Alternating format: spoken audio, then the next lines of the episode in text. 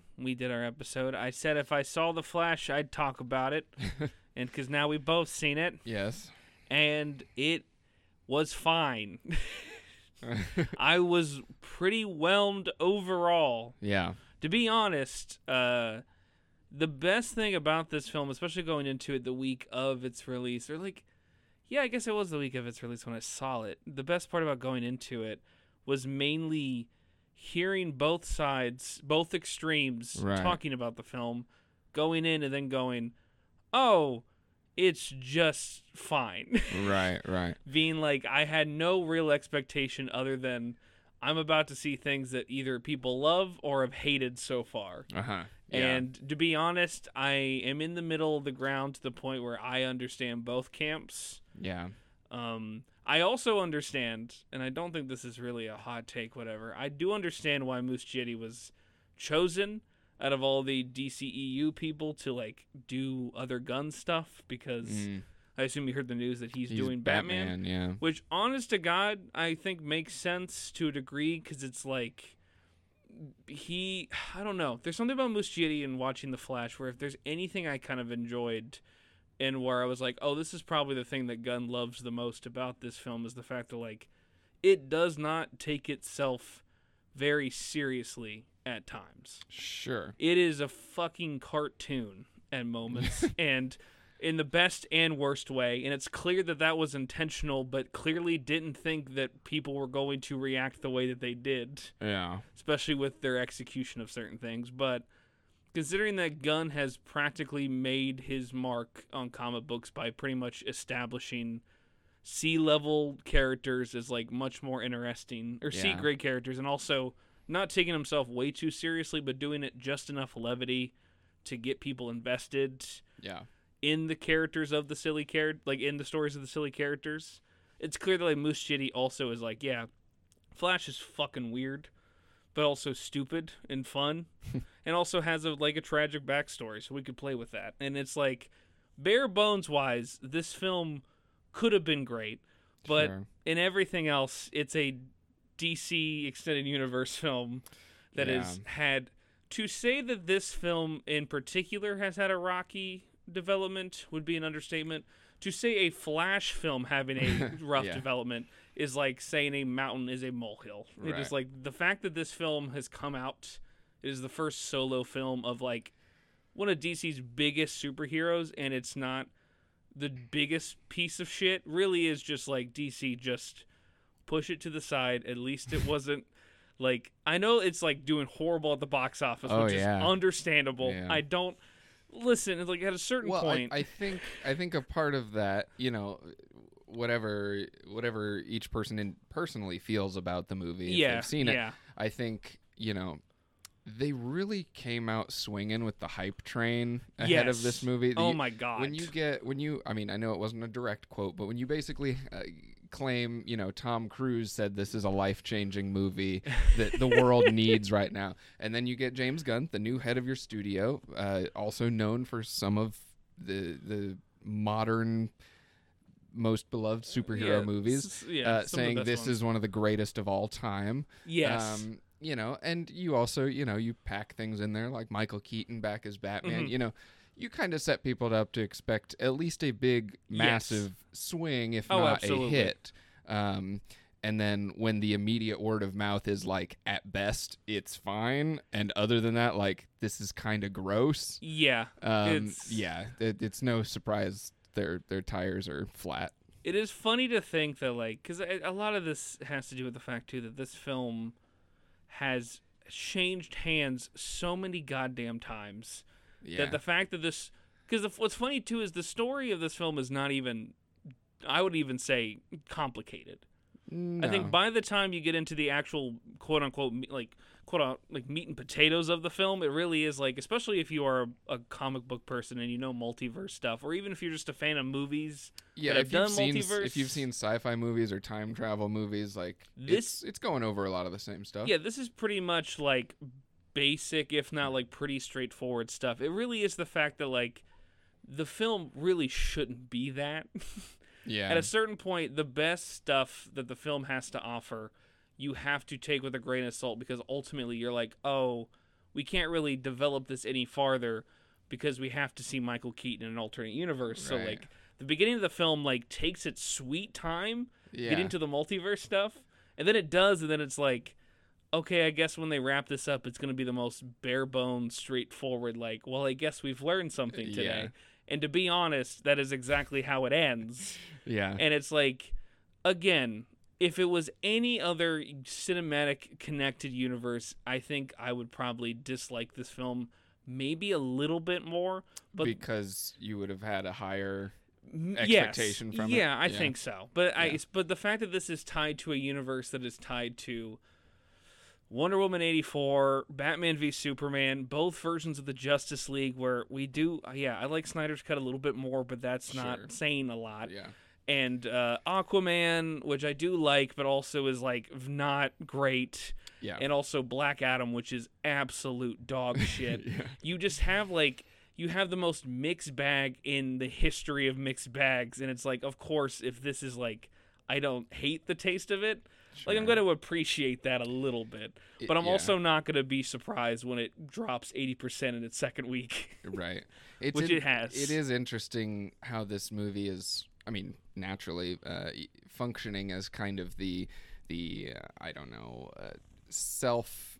Uh, I don't know, self-proclaimed kind of epitaph or like kind Mhm. of final note on the the DCEU or the Yeah. Snyderverse. Even though I know we have Aquaman coming out this year, but and like also blue beetle which and I Blue Beetle, no- but that's supposedly the first movie of the new DCU, but also not. Like, yeah, a film that was meant to be an HBO Max original, Yeah. now known as Max. right? Before it was basically said, "Oh my God, this is better than Batgirl. Put it in theaters. Give it an IMAX release." Yeah, And it's like, why would you do this to this poor film? Yeah. wasn't the intention. but it's just it's funny to look at Flash as this kind of okay, this is kind of our last hurrah in this Yeah. this realm, and eh, for the movie to be so steeped in Man of Steel. Yeah, Yes. this mediocre ass movie from Oh, 10 years ago God. and it's like the DCU is still chasing that. It's still Yeah. chasing authentic Snyder. Not even that Snyder was great for the DCEU, but no, like no, yeah, there there was some ethos there and like the entire kind of philosophy of the DCEU coming off of Snyder inspired by Snyder has just been so generally speaking like Mhm. hollow and it's like what a perfect way to end all this with just like we're just gonna do kind of a 3d mish or cg mishmash of the third act of man of steel into our flash movie and yeah. it's like Yeah. what is this We're gonna do a third act that remember I man would- of steel folks I would argue the third act of, of Flash I don't dislike as much as choices from Man of Steel or like the original Wonder Woman third act. Mm, But I will say that the third act of the Flash does not feel satisfactory whatsoever. no. to a point where it's like on a base level, yes, if you have like I mean basically if you love your mom, there's to there may be you might get a little maybe a little smidge of tear. Sure. at the end, yeah, it's got but- plenty of sentiment. But if if you're thinking about like, oh, I care about these characters. Yeah. That's where it's like, yeah, you lost me in this. Yeah. And also, I can, in my head canon, Tom Cruise hasn't seen a comic book film since Iron Man. Right, right. So, when, like, when those first first quotes, yeah, when those quotes first came out, I was like, okay, this man has probably seen three of these in the last Mhm. twenty years. Because I like to think that a man like Tom Cruise, who I think constantly says he tries to watch every new film that comes out every says year. he watches everything. Yeah. I don't believe him. but I would like to think that the one thing he doesn't is the MCU or anything Yeah, comic book related yeah. because it's like he has no connection to it. And maybe the Flash he does have a connection to. Maybe he had read it once as a kid or yeah. something. But like his quotes like read like that. Gunn's quotes feel like a man that has now picked up a bit of a dumpster fire. Watches, you know, maybe watches Shazam 2 Fury of the Gods and is like, ah, well, this is coming out regardless if I Yeah. want to or not tries to watch the Aquaman 2 dailies and is like, this is unsalvageable.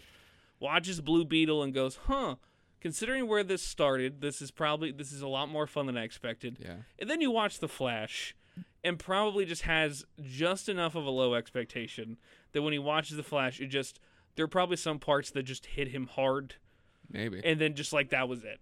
Like, I, and also, it's again, I think Moose Muschietti has the potential to make a great comic book film because again, I will also say it is kind of shocking too.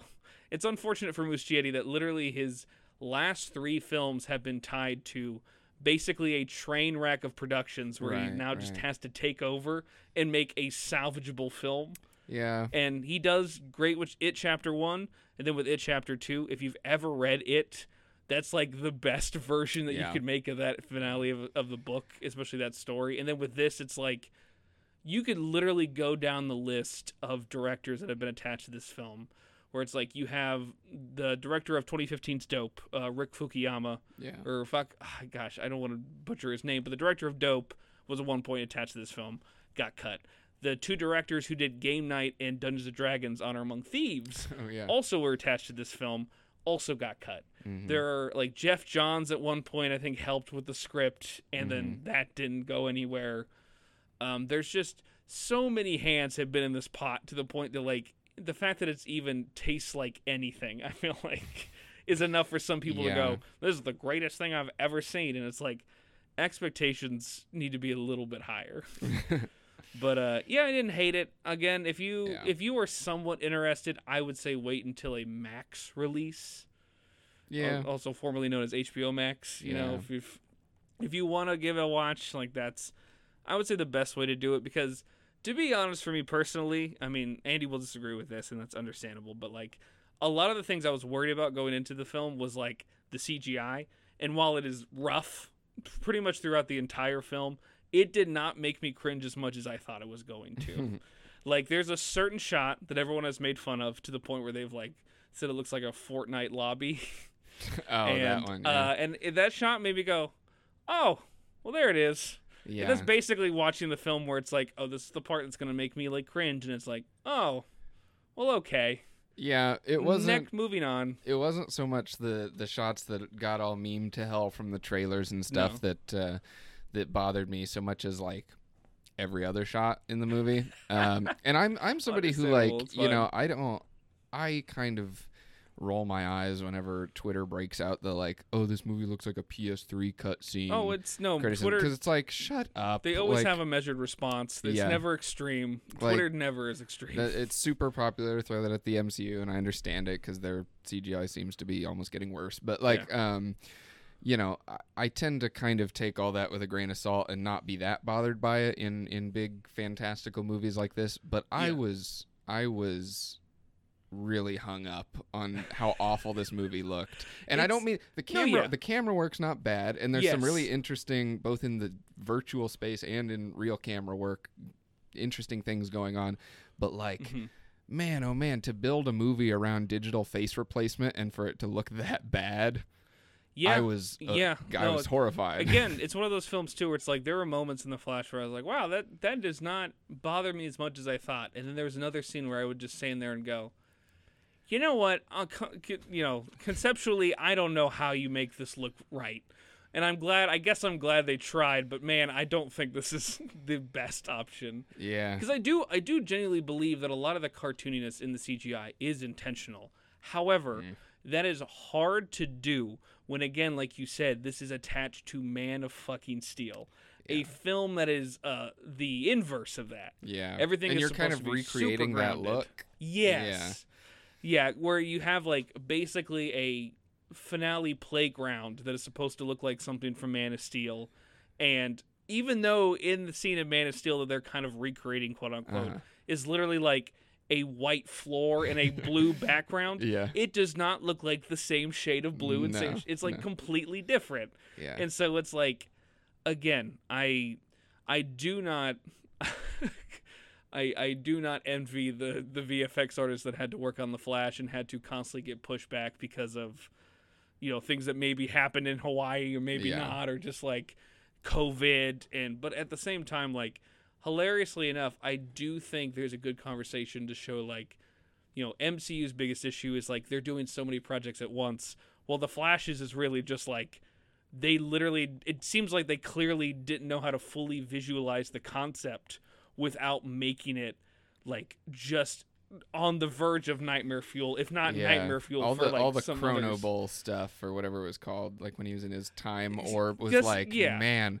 why are we looking at all these CG models of actors who are in this movie? Again, that's a situation though too. It's like in that film, I love that idea. I love I the love Chrono the Bowl idea, idea, sure, but, but- I don't like looking at it. But when I watched it, I was like, this is weird because like I feel like if Why am were, I looking at rubber CGI Gumby Ron Livingston instead of just looking at actual Ron I'm, Livingston? I'm glad we're thinking of the same scene 'cause that's literally the scene I think of Yeah. when I think of that.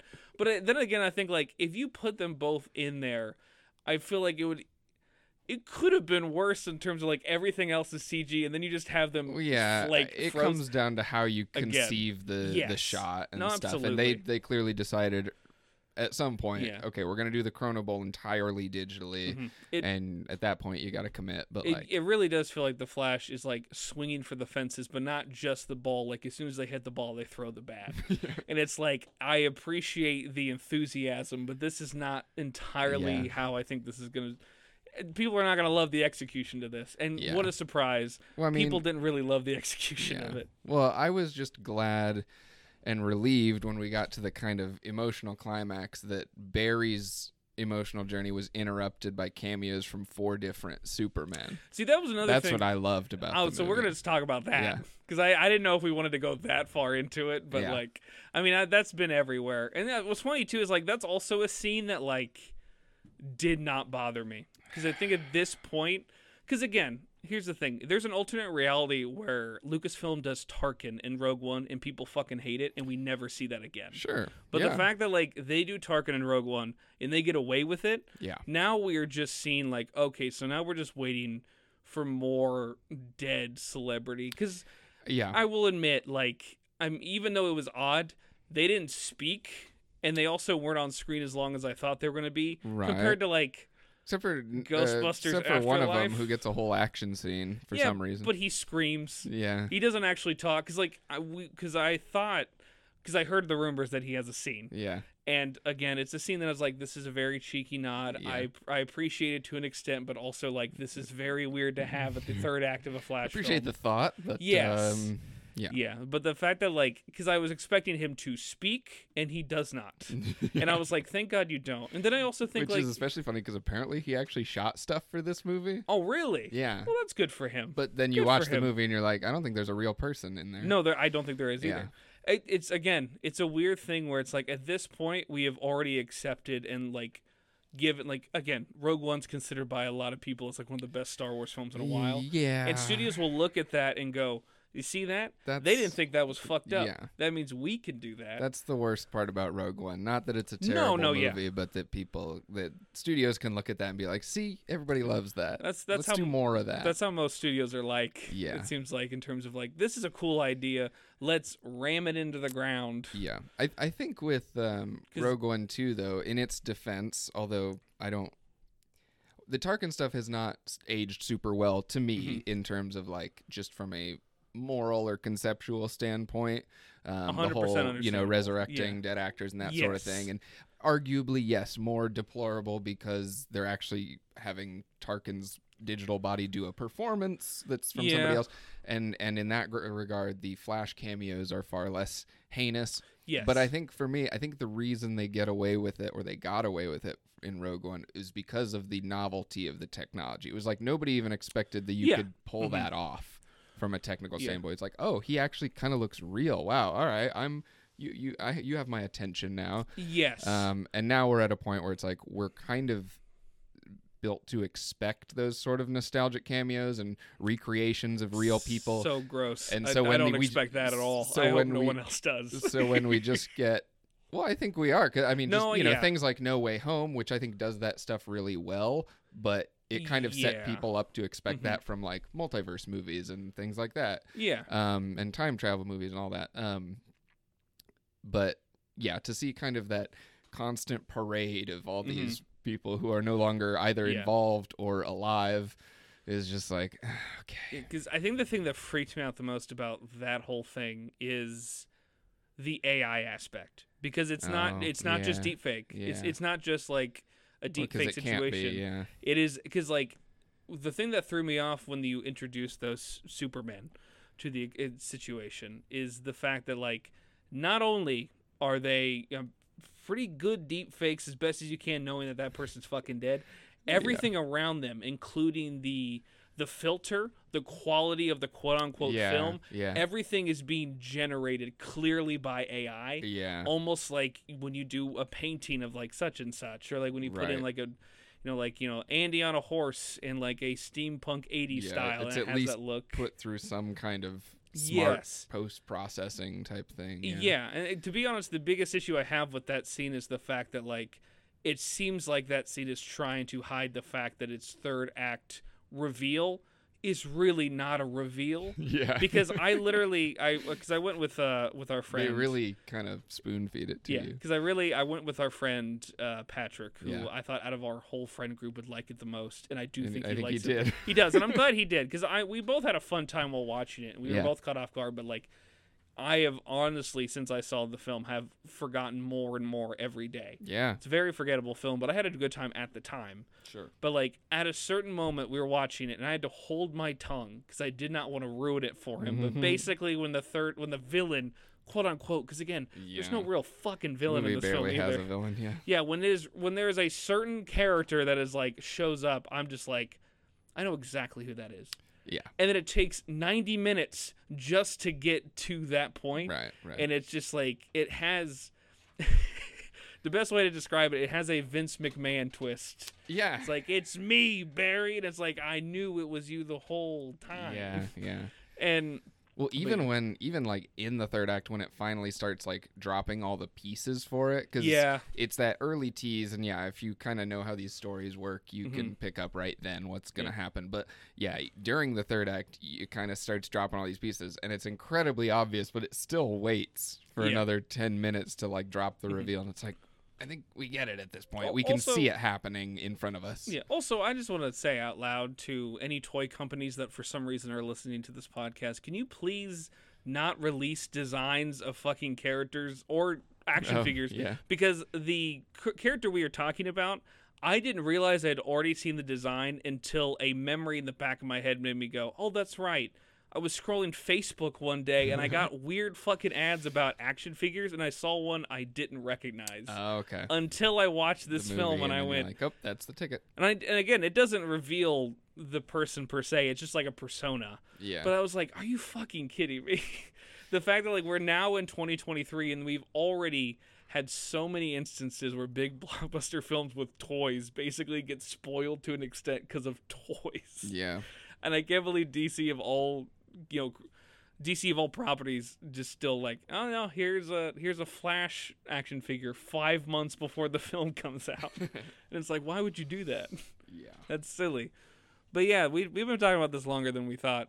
Yeah, more I- than I- it deserves. More honestly, more than it deserves. Yeah, like like we said, like it is. It's worth. It, I mean, for me personally, it is worth a watch, but it's not worth paying to watch, at least in the theaters. I think it's like if you already have Max, give it like I think a top six months it should be on there, and give it a watch there. But Yeah. um, in terms of DC stuff, we actually got some good news in terms of Superman and Lois Lane being casted for James Gunn's Superman film, Right. which is fucking perfect casting. Yeah. Uh, is it David Corn Corenswet. Corn Sweat and Rachel Brosnahan from the marvelous Miss Maisel, Yeah. who hilariously She might be the more known of the two. She is, yes, because I think her show just finished too. yeah. Um, and that was a whole interesting thing because it was like, I thought she was older than she actually was because I thought I was like, oh, there's like a ten year gap between them. No, there's like two year gap. Oh wow. Because Brosnahan always had the energy, at least with all of her roles. Like she was playing younger than she actually was, but no, she's Okay, just no, yeah. she's always she's been that young. She's not that older than us. And I was like, oh, nice. I mean, she's still a phenomenal actress from what I've seen. And with David, like it's a good choice because like I've only seen him in three things. Um, we both did you see Pearl? Because you know I still haven't seen Pearl. No. Pearl, he's good. At, he's really good in Pearl. He's got a small, he's got a decent role in Pearl. Um, he's in, and the other two things I've seen are Ryan Murphy productions, Oh. which are Hollywood and Politician. Both shows I don't really recommend. Hollywood's Hollywood's a fascinating show because that's basically Ryan Murphy being like, what if the heyday of Hollywood was done through a, a lens that I prefer? Yeah. Yeah. and it's like oh i mean i'd probably i'd still recommend i'd recommend it probably more than i would babylon but even then like but even then it's like it's a weird alternate history thing that is like, okay, Ryan Murphy, this is fine. Yeah. But uh, Corenswet is like he's one of those actors that like when I saw him in both those shows, like I was like, need more of this guy. Like he's like I I want to see what this guy could do because like he just he has a presence that is not overbearing, but if given the chance, could be star making, which of course is perfect for a Superman role. Yeah. And I think a lot of people are theorizing that like he has Clark Kent energy. And it wouldn't surprise me that like that's kind of like what comes down the wire because there was like Nicholas Hoult was apparently a yeah. front runner for I Superman. Seeing that. Well, she was Beast 13 years ago when he started, and he's been Beast for like what five films almost. Yeah. and he's he's been That would have like- been weird. that would have been weird. Apparently, I mean, he- I like Nicholas Hoult, but yeah, he's he's a great actor, but like that would have been an interesting. That would have been a weird one because like people know what he looks like. He's yeah, been in a bunch of stuff. people have yeah, he's kind of Yeah. built a, a Mhm. body of work where people would expect certain things from him, and Yeah.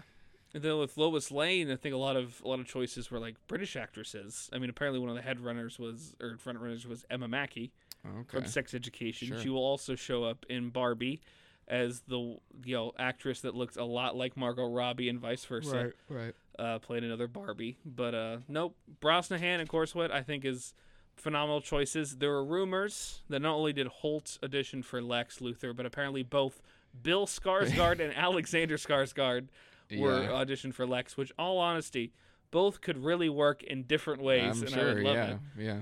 But yeah, no, that's. I mean, honestly, after seeing the Flash, both of us, I think hearing that news is like that's a that's a good sign.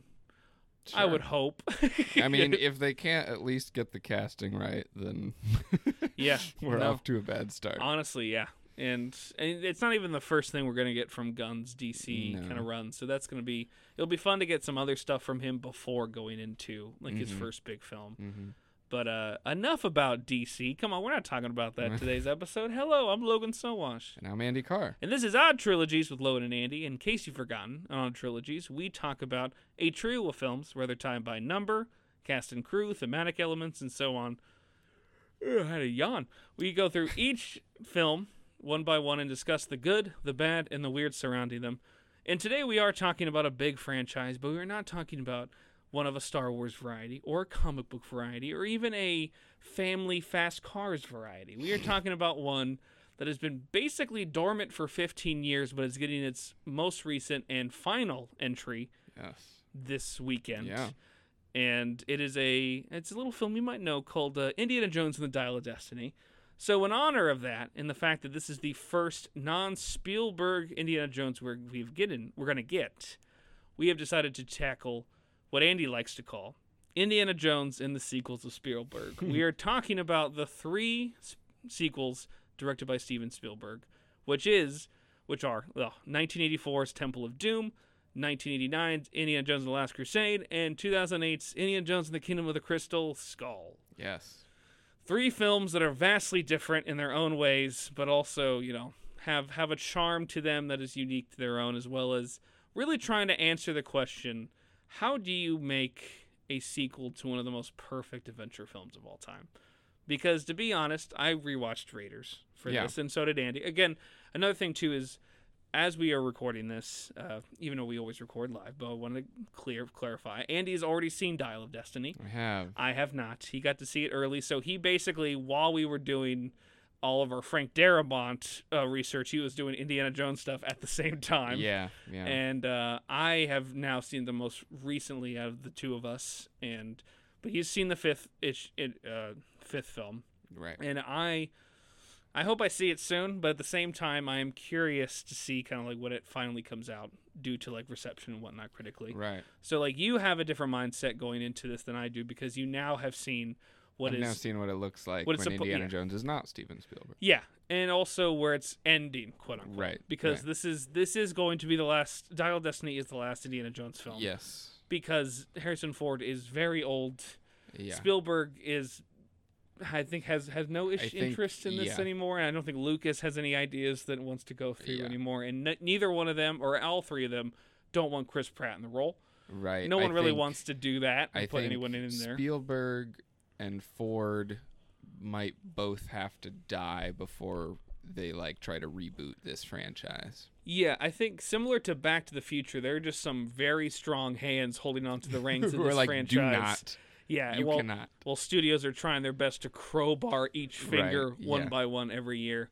And with Indiana Jones, we thought it'd be fun to tackle because it's a trilogy of films that everyone knows, at least in terms of when you talk about blockbusters. A lot of people think of Spielberg, and a lot of the times they think of Spielberg's biggest, which are usually, you know, the Indiana Jones films, Yeah, especially when it's like the 80s, because right. It's like, yeah, E.T. and Indiana Jones. Yeah, E.T., Indiana Jones. Um, Jaws in the seventies, but yes, I mean, but Spielberg. Spielberg was hot in hot, the hot, '80s. hot in A lot 80s. of stuff in the '80s. Then he, you know, cool down for the '90s. Totally didn't do any Yeah. kind of fucking wild ones. chilled out. Did a little stoner movie called Schindler's List. Yeah, a little a little indie film called Saving Private Ryan towards Yeah. the end of.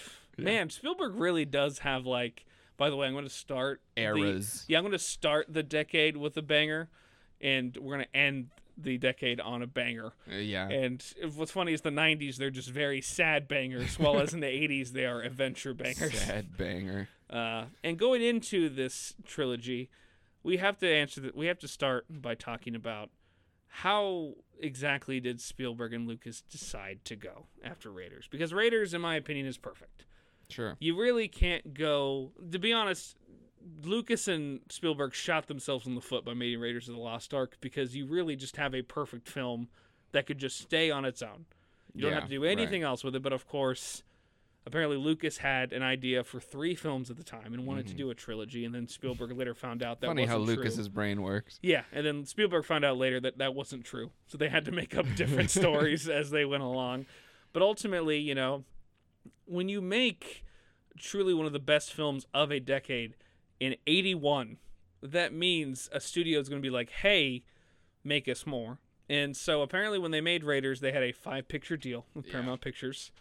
And so, of course, they were going to have to make another one. But Temple of Doom is an interesting one because Indiana Jones The Temple of Doom comes at a very weird time all around. Whether you're talking about Lucas and Spielberg, because at the time both were going through some uh, little rough breakups in their own personal lives. You have Spielberg, who is on the heels of making a little film you might know, uh, E.T. Yeah. Um, you have Lucas, who is like at the time they make Raiders of the Lost Ark, he still has Return of the Jedi, even though he's not directing it. He still has that. And then ultimately, when you go into Temple, you now have the idea of like, well, Lucas, if you really had an idea of three films, but you don't have an idea for the second one, then what do you want to do, and what you don't want to do? And to start off, Lucas didn't want Nazis. Right. So we're scrapping Nazis. He didn't want every film to be about Nazis, so we're not doing Nazis. yeah. Scratch that. Um, do you want to do something in you know the same area? No. He wants to kind of you know expand his horizons. Apparently, they they stuck with India, which is a big part and a big kind of the pretty much the state like the primary location for the event. Oh yeah, Uh, of this one. yeah. Even though the film starts in Shanghai.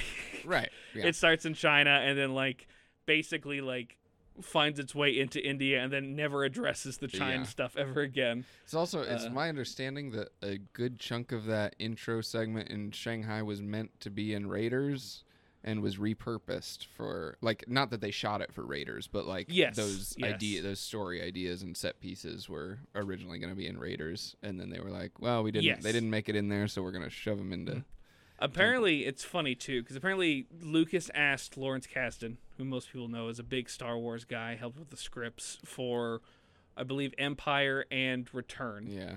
um, basically like Lucas asked him, "Do you want to do this film?" And he goes, "Absolutely not." and like Kasdan from the the review, like the interview blurbs I've read, he was absolutely fucking brutal about the film. Yeah. He says it's mean spirited, it's gross. Right. They they have they're just like in a weird headspace and they just need to kind of talk it out. Like this is this doesn't feel like something I want to be involved with, so I'm not going to be. So because of that, in terms of the script, they got Gloria Katz and William Huke. I believe how you'd pronounce it, or Yeah. Huke. Something Bas- like that. Yeah, basically two screenwriters that Lucas is fond of because they both they all three work together with American Graffiti. Yeah. Great film. Also a film that Harrison Ford's in, so probably Harrison may be aware of them as well. Who knows? No one Ford probably not. But at the time they have an idea of India. They have two different writers. They have basically, like Andy said, set pieces they had to cut from Raiders and be like, hey, maybe we can tie it into Temple. And ultimately, what you get is a sequel that is really swinging for the fences and is much different tonally. Ha- is a prequel because they felt like that would be the easiest way to not have to, to address Nazis. Nazis. Yeah, because they didn't have to re- address the fact that he had dealt with Nazis in the last film. yeah. And ultimately, what happens is Temple of Doom becomes. Well, it becomes one of the first films to get a PG 13 rating Yeah. at its time. Uh, but ultimately, it becomes, I would argue, is the black sheep of all four of these films yeah. in terms of tone. yeah. Like, Crystal Skull is definitely a black sheep in its own right. Right. But in terms of these, like it seems these three sequels, what's fascinating to me is that like, while in my opinion both Raiders and Last Crusade in the '80s have a timeless quality to them, Temple is full blown '80s. This film, Temple, to me feels dated, not in a bad way, but it just feels like this Well, is the '80s. In, one way, it's in a bad way. yeah, yeah, yeah. Especially uh, with the effects, yes. well, Um, I was referring to the cultural representation. yes, which is funny too, because I don't. I mean, I I assume if you, I mean, when you looked into it, if you saw how they talked about like the cultural representation and specifically the dinner scene yeah. in this film, yeah. Like they weren't trying to be accurate at all. No, and it's clear that they're not trying to be. Yeah. but it's still fascinating to think that like we are now nearly 40 years separated from the Yeah, release of this yeah. film and that scene still makes me like it was cl- it was 100% Lucas and Spielberg basically Just being trying to be children gross, trying to be gross but ultimately leads to it being like weirdly insensitive Right. and it kind of it misses the mark in a way that is just like you cannot Yeah. not think about this when you think of Temple of Doom now even if you don't want to I mean, Um, yeah, they, they they do kind of they at least for me, I I don't necessarily think about it a whole lot while I'm watching the movie, just because it's like okay, they make it clear like all this is like this part of this cult and this kind of yeah, they get, they get away with separate that like that. society of it's not like this is what India looks like or whatever. No, no, and yeah. It is. It is clearly like But again, Indiana Jones exists because of Lucas and Spielberg's collective love of old serials in the 30s. yeah, and also Flash Gordon, which is one of the reasons why Lucas did Star Wars because of his love of you know serials, sci-fi serials. So you have like these the serial adventure stories that are clearly like they are not also the 30s did not have good representations of these as well. right. So of course they're gonna have a fun, silly version of yeah a creepy cult that's also into voodoo, child yeah. slavery, and stealing precious stones from poor little villages in India. yeah, Um, but, um, gosh, because I'm trying to think of where to start with this because there's a, this is a lot. well, this is there's a lot with I, this I one. think the like most striking thing about Temple of Doom right from the get go, hmm kind of in contrast to to coming off of Raiders of the Lost Ark, an instant all time adventure classic. hmm You get to Temple of Doom, and in like the first five minutes, Indiana Jones is like poisoned and almost dies. He skewers Yes. a guy on like meat kebabs. Um, that stuck with me as a kid. yeah, he yeah openly kills people in a restaurant. He punches a woman on accident. punches a woman. he hides behind a giant rolling quarter or something, or Yeah. coin or whatever. This has all Um, happened after an opening sequence that is anything goes, a musical sequence Yeah, to it's anything, goes goes. with uh, Kate Capshaw Yeah. uh, playing Willie Scott. Yeah. In And then the he, film. he jumps out a window and lands in a car with like a 10 year old Chinese kid and is like step on it. Yeah, and it- uh, yeah, it's just, it's, it's immediately apparent just how nutty this movie is going to be. yes, And the first one, the first film is adventurous and high spirited. I would not call it nutty no, or weird. it has silly Um, moments, yeah. but it's overall fairly. it's a fairly accessible action adventure romp. it is the most grounded of. like- It's the most grounded of the film up until the finale, Yeah. and then it's like, oh fuck. yeah, which is kind of the power of that finale. Yes, It's like, yeah. oh, this is real. Um, and then yeah, in this movie, it's like it's darkly comedic. It's Yeah. strangely violent and mean. Um, and yeah, it's just it's just wacky, and I think I mean that's something that I really really love about it is just like okay, well if you're gonna make a sequel to try and move on from Raiders of the Lost Ark, like you might as well lean into the weird parts. You, yeah, I mean, again, I, we've we've talked about a lot on this podcast, and I've always said it about myself. I love it when shit when they swing for the fences. yeah, But I will say, in terms of swinging for the fences for this film, my love of Raiders is enough to fight my love of swinging for the fences because there's a lot of things in this film. Out of all four of these films, surprisingly, out of all four of these, when I rewatched it, um, Temple of the Doom is the only one that, like, when I had to pause and go to the bathroom, I went, God, we got an hour left. What the fuck did they do for an hour? sure. and it's like this is because by the time because the weird thing is to me indiana jones and the temple of doom is a great adventure film in its own right really fun but as an indiana jones film it is weirdly dissonant compared to the other films mainly for the fact that indiana jones for the most part has very little agency in the actual mystery Sure. he is just kind of kind of walks through it and finds out more stuff, and then yeah, he trips into traps trips into a secret dynamite doors stick into the middle of it. which I do think has the fact. I mean, a lot of it has to play with the fact too that like Harrison Ford during a certain fight in this film breaks his spine or has a spinal inner Yeah. injury where he mm-hmm. has to be helicoptered out of the country and has to be basically at a certain point. A lot of his action scenes were just done by his stunt double Yeah, because of that, and so like a lot of Harrison, you know, is not involved at a certain point in this film. I mean, he comes back towards the end to get some banger moments. The best part of this film, in my opinion, is the finale. Sure. The best aspect of this film that I think is the best, in my opinion, is Short Round.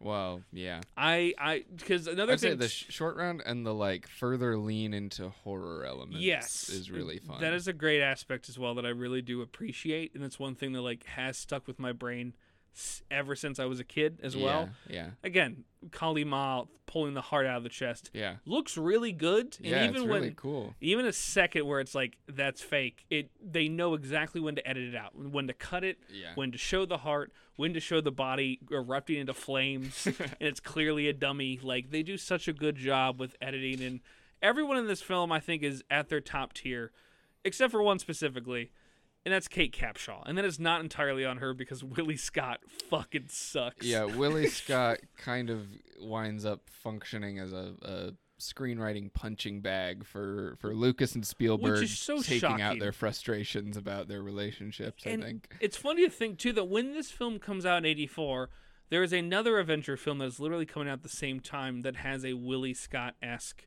protagonist, and that is Robert Zemeckis' *Romancing the Stone*, Uh-huh. where you have a woman. In that film, you have a romance author basically being thrown into the jungle into an adventure that she wrote, but now she has to live it. Yeah. While as in Temple of Doom, Willie should be the most relatable out of the three of them Yeah. because she is a normal foreign to this person. world. Yeah. Yeah, she's a normal person who is a lounge singer in Shanghai, gets pulled into a wild car chase, and now she is falling on a raft into India, and now she cannot leave India until Indiana Jones finds out what he wants to do. Yeah. And it's she should be like the most interesting part. She's very charismatic. I think Kate Capshaw is very charismatic, Uh-huh. but they don't give her a lot of charismatic things to do No, unless they think yeah. screaming is charismatic because she does I- that a lot. I enjoy uh, Willie Scott's presence in this movie on a comedic level, but like that's all she gets to do. It's it's an ebb and, flow thing and with com- her. compared to like Marion, who is an interesting, you know, contrast Yeah. to Indy in the first film, and like, oh, she can give it right back to him. Yeah. you know, Willie's not giving anything back to Oh, Indy. no. He's just punching her the whole time, not literally, but like, you know, Again, R- uh, Marion, yeah, Marion is perfect in Raiders. So it's like, Yeah. again, you're going to have to go somewhere vastly different. Yeah. And man, they really just whiff a lot of the Yeah. moments with her. I mean, again, one of the it's best. kind of just like the whole time Indy's just basically like kind of laughing and going, she kind of sucks, doesn't just she? like going, shut up, girl. Every time she She's just- an idiot. yeah. But I mean, there's, You I want to mean, have sex, yeah. idiot? Gosh, he's like, yeah, you're at least hot, right? And it's like, my lord, there's no real chemistry between the two of you right now. Don't do that. But yeah, there are moments. I do like, if anything, it feels like this is the part of the script that does come through that is not toxic or at least rough on uh, Kate Capshaw and Willie Scott. Is the fact that Willie has some great moments where like she finds a solution Yeah. and or it sees the danger before it happens, thus saves everybody, but like doesn't understand that she was like basically the reason why they survive. yeah. And there's like a few moments like that. And I do think in the back half of the film, it is fun to see like when she's used to Indy's antics toward the finale of the film when they're on the rope. Yeah. And she's just like, "Oh, you fucking asshole! Don't Right, do right. that to the." And it's like, Yeah. "Oh God, I like that. I like that throughout this movie, it kind of feels like. This is gonna sound weird, but it's almost like a you know an observational comic. Like it's like it's like Jerry Seinfeld went through and punched up the script to where it's like okay, we've got classically Indiana Jones set pieces. We've got Mhm. traps and tombs and switches that got to be pulled and Yeah. chasms that have to be jumped. But the character is going to be aware of how absurd the situation is and react accordingly. Mhm. Whereas in the, the first movie, it's a little bit more like, okay, well, these are all adventurers, and they're gonna Indy's just gonna jump the gap because that's Yeah. what he knows how to do. Um, and here you've got. Yeah, Willie Scott in a position to save Short Round and Indy's life, and she's horrified because she has to reach into a hole where that's full of bugs. God, and it's like, yeah. yeah. I'd be, I'd be terrified too. Yeah, I that would, wouldn't be you great. know, That wouldn't be great." um, I do like the fact that. and it's that like yeah, yeah. there's just a lot more it's winking but in in a way that's not like isn't this stupid guys Yeah, it's it's one of those things where Willie is again on paper should be the best part of the film or the most like lovable part, but then ultimately it just the darkness really pulls her down in a way Yeah. that it's just like, oh, this is bumming me out. I don't I don't think this needs to happen right now. Don't do that to her. yeah And another part of the Temple of Doom that is very interesting to me in terms of why they decide to go is like when you take away Jones's agency, they also kind of take away like the the mystique of like the stone he's looking for and it's not even the really the thing that like is the interesting part of the adventure. It just ends up being the cult yeah. that just so happens to have the stone right. and then he kind of Right. forgets the stone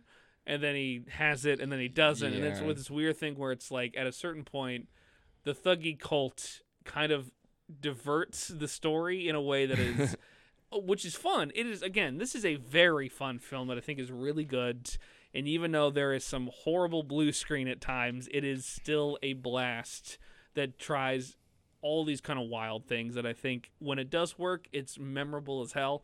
And even when it doesn't work there's still a little bit of a memorable touch to it. Yeah I, I find the like the parts that don't work about this film to be weirdly charming um in- in, Understandable. ways I that, get that. in when in ways that the flaws of maybe some of the other films later in the series i don't find as charming um, maybe yeah i can see that I think maybe just because this being the first sequel to Raiders of the Lost Ark, yeah the Indiana Jones identity is not nearly as concrete as we see it. oh no Now, you know, absolutely now it's not. like we know exactly what makes an indie film and what doesn't. And Yeah. at that time it was like literally the guys who came up with this character are like, I don't really know what an Indiana Jones film and Yeah. what isn't, so let's just throw stuff in there. also i'm divorced and yeah, that's basically what the film is and I'm gonna make fun of yeah. because it's funny too because i think at a certain point um Spielberg has outright said he doesn't disown Temple of Doom, but he does regret the approach both him Sure, and Lucas had. sure. But And it was also like, that. but he's like, but also I met my wife through Willie Scott, so like that's I I don't regret the film. Yeah. And that's the energy this film has. This has a film that feels like, you know, 10 to 20 years after you make it, you go, oh, I don't know if I like Could have done that better, but it but, worked but out. But hey, that, I'm glad I, you know, I snagged that. Yeah, yeah, I got to marry her. That's great. yeah. And it's, and I mean, again, that's why I think another thing that kind of throws me off a Temple is that without Short Round, there's like no heart to this film. Short com- round, it's compared hard to, like- overstate how effective Ugh. he is at just And- making you Yeah, interested. and we're not just saying this because Ke Huy Quan just won a goddamn Oscar this year. He deserved that Yeah, Oscar. everybody's always loved short round, Yes. and rightfully so. and he is not because again he uh, there was a certain angle that i understood that like people said he was a full-blown stereotype but you watch but like you watch the film now that is that is not what you think about That's true. he's yeah. a full-blown he's a child that is holds his own against Yeah. harrison ford to the point where the most emotional moment is when he says i love you indy at a weird time but like it really gets you and it works and it makes you realize that for a you know for raiders which i think has just love and like heart pouring through like you know the the the puzzles the the events the music like Yeah. you get to temple and to be honest the only thing that really pulls any kind of heart out is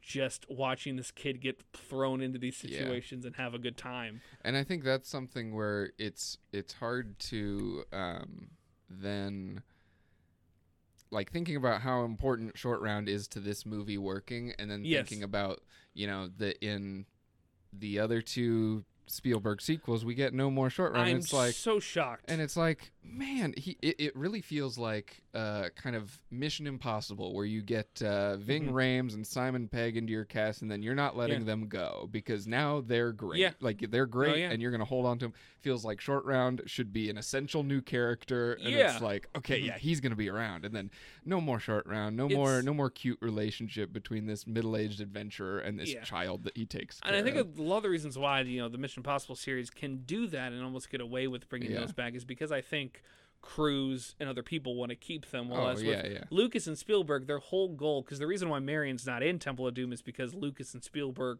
wanted to feel like every new film was a different serial sure you could jump yeah, into, yeah and it makes sense. I think again, I don't think the idea of Willie Scott is bad. no It's all about the execution and how the fact that like this film is just not a bummer, but it's just like wow, this Yeah. is so much darker than I remembered it being.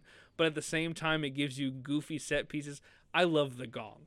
The gong at the Oh, beginning of the film yeah, is yeah. great. I think anything goes is a wild start to this film, especially with where it ends. yeah Um, I think it's. I think the thing that always throws me off with Temple of Doom is how dark it is, but then when it gets silly, it almost feels jarring. Where it's just like, like the fact that this is a film where a man pulls out a heart out of a guy's chest and it's taken very seriously. It's very dark. It's kind of it's crazy. And then at the very end of this film, there is a there's the scene where they're on the rope, uh, the rope bridge, Yeah, and yeah. he's and Indy's trying to kick that priest off, and the priest doesn't dig his fingers into Indy's chest. He just lightly pushes his fingers on there. Yeah. And Harrison Ford's going, "Oh God, ah!" ah." It's just like it's so overacting in a way that is like it's so weird how like this film is like trying to deal with child slavery and cults. Uh-huh. And like I'm seeing a bunch of dummies get eaten by crocodiles at the bottom of the right. river. Which is, I mean, again, like you said, and you, I 100% agree. This is the first sequel to the Indiana Jones franchise when it they weren't trying to make more than possibly three. yeah So like of course they're they're gonna try and figure out what works. They have similar they have foundational ideas to an extent to see if like they could ebb and flow and kind of bend and twist certain aspects and see if it still works. And some do, some don't. And unfortunately, short round not showing up in the other sequels makes it clear that like they're trying to get new people in each film, even though the fourth film clearly doesn't follow that because there's so much time in between yeah. three and four. But Well, and even even the third film kind of swings away from all the new strange things Temple of Doom was trying to do and goes back to kind of a more recognizably classic Yes, yeah. adventure story. it almost is like even paying homage to certain things from Raiders of the Lost Ark. Because that's another thing too. Is Temple of Doom is the only film in the series that doesn't use the Indiana Jones font. It's it's uh, one of the of the '80s films. It's the only one not to have Doug Douglas Slocombe as the cinematographer. Uh-huh. 'Cause that's another thing too. Is you watch Temple of Doom. Temple of Doom doesn't look like either Raiders or Last Crusade. Yeah, it looks different. it looks different. It looks again. It, to me, it looks like the '80s in the best way possible, in my Sure, opinion. Sure. In, in my opinion, Raiders The and Crusader. Raiders and Crusade look more look, look more like the era they're imitating, kind Yes, of, of like yes. that kind of moody, almost noirish uh, uh, yeah, like say like serial look. Yeah, because like if you see like say you watch Crusade, like the first time I probably would have seen any of these films would probably be in the early 2000s. So say like 2002, I watched The Last Crusade. At that point, that is a that's about a f- It's a 13 year. 13 year gap. Yeah. And to me, that feels like that's equivalent to like if you watch Tron Legacy now, which is also a 13 year gap, where it's like you you could probably tell that there is 13 years in between, but there are also there are some modern elements to it that like you don't even think about it until you you know look at the ages of the actors or Yeah. you see this or you that. Yeah. If you go to Temple of Doom and you go to like 1997 and you watch Temple of Doom, I I can't not think you watch this and not see the 80s the entire time just because like again the decisions they make the darkness of it all the fact that they are working with an age rating that has just existed and they're getting away with a lot more and Yeah. they're also dealing with I mean yeah there's they're not dealing with like an ancient evil they're dealing with a an old cult that is doing some fucked up shit, but also Yeah. Indy's here with a whip and he's gonna save the day. Yeah. And it's a va- it's, yeah, it's a vastly different tone. I don't think it's a bad choice at all. I think Double Doom is a lot of fun and is definitely always worth a rewatch. To be honest, it's worth a rewatch for short round, for how dark it gets, just to see how kind of Yeah. wild it gets. But also, arguably the best part, the mine cart scene. Mm. The mine cart scene is fucking incredible. It's still a marvel to watch now because now that I know that a good chunk of it is miniatures and stop motion, Right. Right. that is so much more impressive than like Yeah. as a kid where I'm like, wow, they made a really long track. right. like I just never thought that they could even do stop motion like that. Yeah. And even watching the film and like, because again, uh, you don't what really think about it. no, because like my roommate and our really good, really good friend, close friends, Adam, was watching it, watched uh, Temple with me, and basically like I don't think he knew about the stop motion puppet thing. Mm. So like I told him like here, watch this, watch Indy's neck. It'll go from like an actual neck to like a big old head with no neck, and you'll see the stop motion. He's like, holy shit, that's like really good. And it's like, yeah, this. There's so much going on in those scenes that it's clear that like at a certain point, and it happened in Raiders too, where like a Indiana Jones film at a certain point just stops plot and just is set piece for a good 15 20 minutes. Yeah. and it's like set piece to set piece to set piece and every one of these films has it. I would hope dial does but again you don't have to say anything. Like it's one of those things oh wow. That's all it needs to say. But like i mean arguably like if all the things that could you know transfer from film to film even if it gets a different tone each time i think keeping that set piece kind of strategy Yeah, is the I mean that is the point, going right? You know, these Yeah. are adventure movies in the spirit of a classic adventure where the idea is like, yeah, we're gonna go see stuff we never seen before that's larger than life, and Yeah. like that's that's And- what made Raiders so great. and constantly what- wonder what Harrison Ford's shoe budget was because the man slides on shoes while cars are pulling him so fast. Uh, yeah, And I don't know how they do it. it Yeah. always makes me hurt my feet when I watch like car antics with Indy. yeah, yeah. I mean that's what Indiana Jones is ultimately all Yeah. about: is the the crazy, wild set pieces, Yeah, big, and grand locales. even though Temple, I would say its final set piece is a little bit more grounded than I think all the other sequels in this film, in this trilogy. I do think that it's just as impactful because of certain shots. Yeah, like i mean it's funny to think like as a kid like the shot of the priest when he gets falling down when he hits the rocks Yeah. before he spins into Yeah, the yeah, yeah. water where it's like that's so fucked up. Yeah, it's that's weird, that's yeah. really weird. Um there's there's a lot of good shit in temple of doom. I really like it. I would uh it's not my least favorite of the sequels by far, but like I do think that like this time around I'm like, okay, I really appreciate the choices they make. I don't think it's my favorite. no, yeah. And and I think I we- will. I will say. I think I enjoyed rewatching Temple more than I enjoyed rewatching any of the others. See Uh, only because I had forgotten how much different it was and how silly Oh, it was. makes sense. yeah, Um, because I mean Temple like Raiders, I know exactly what Raiders is. Like I've seen Yeah. it. You know, Mhm. it's ubiquitous, and yeah, I'm familiar with it intimately. And Yes. so rewatching it was Yeah. like, aha, yes, that's Raiders.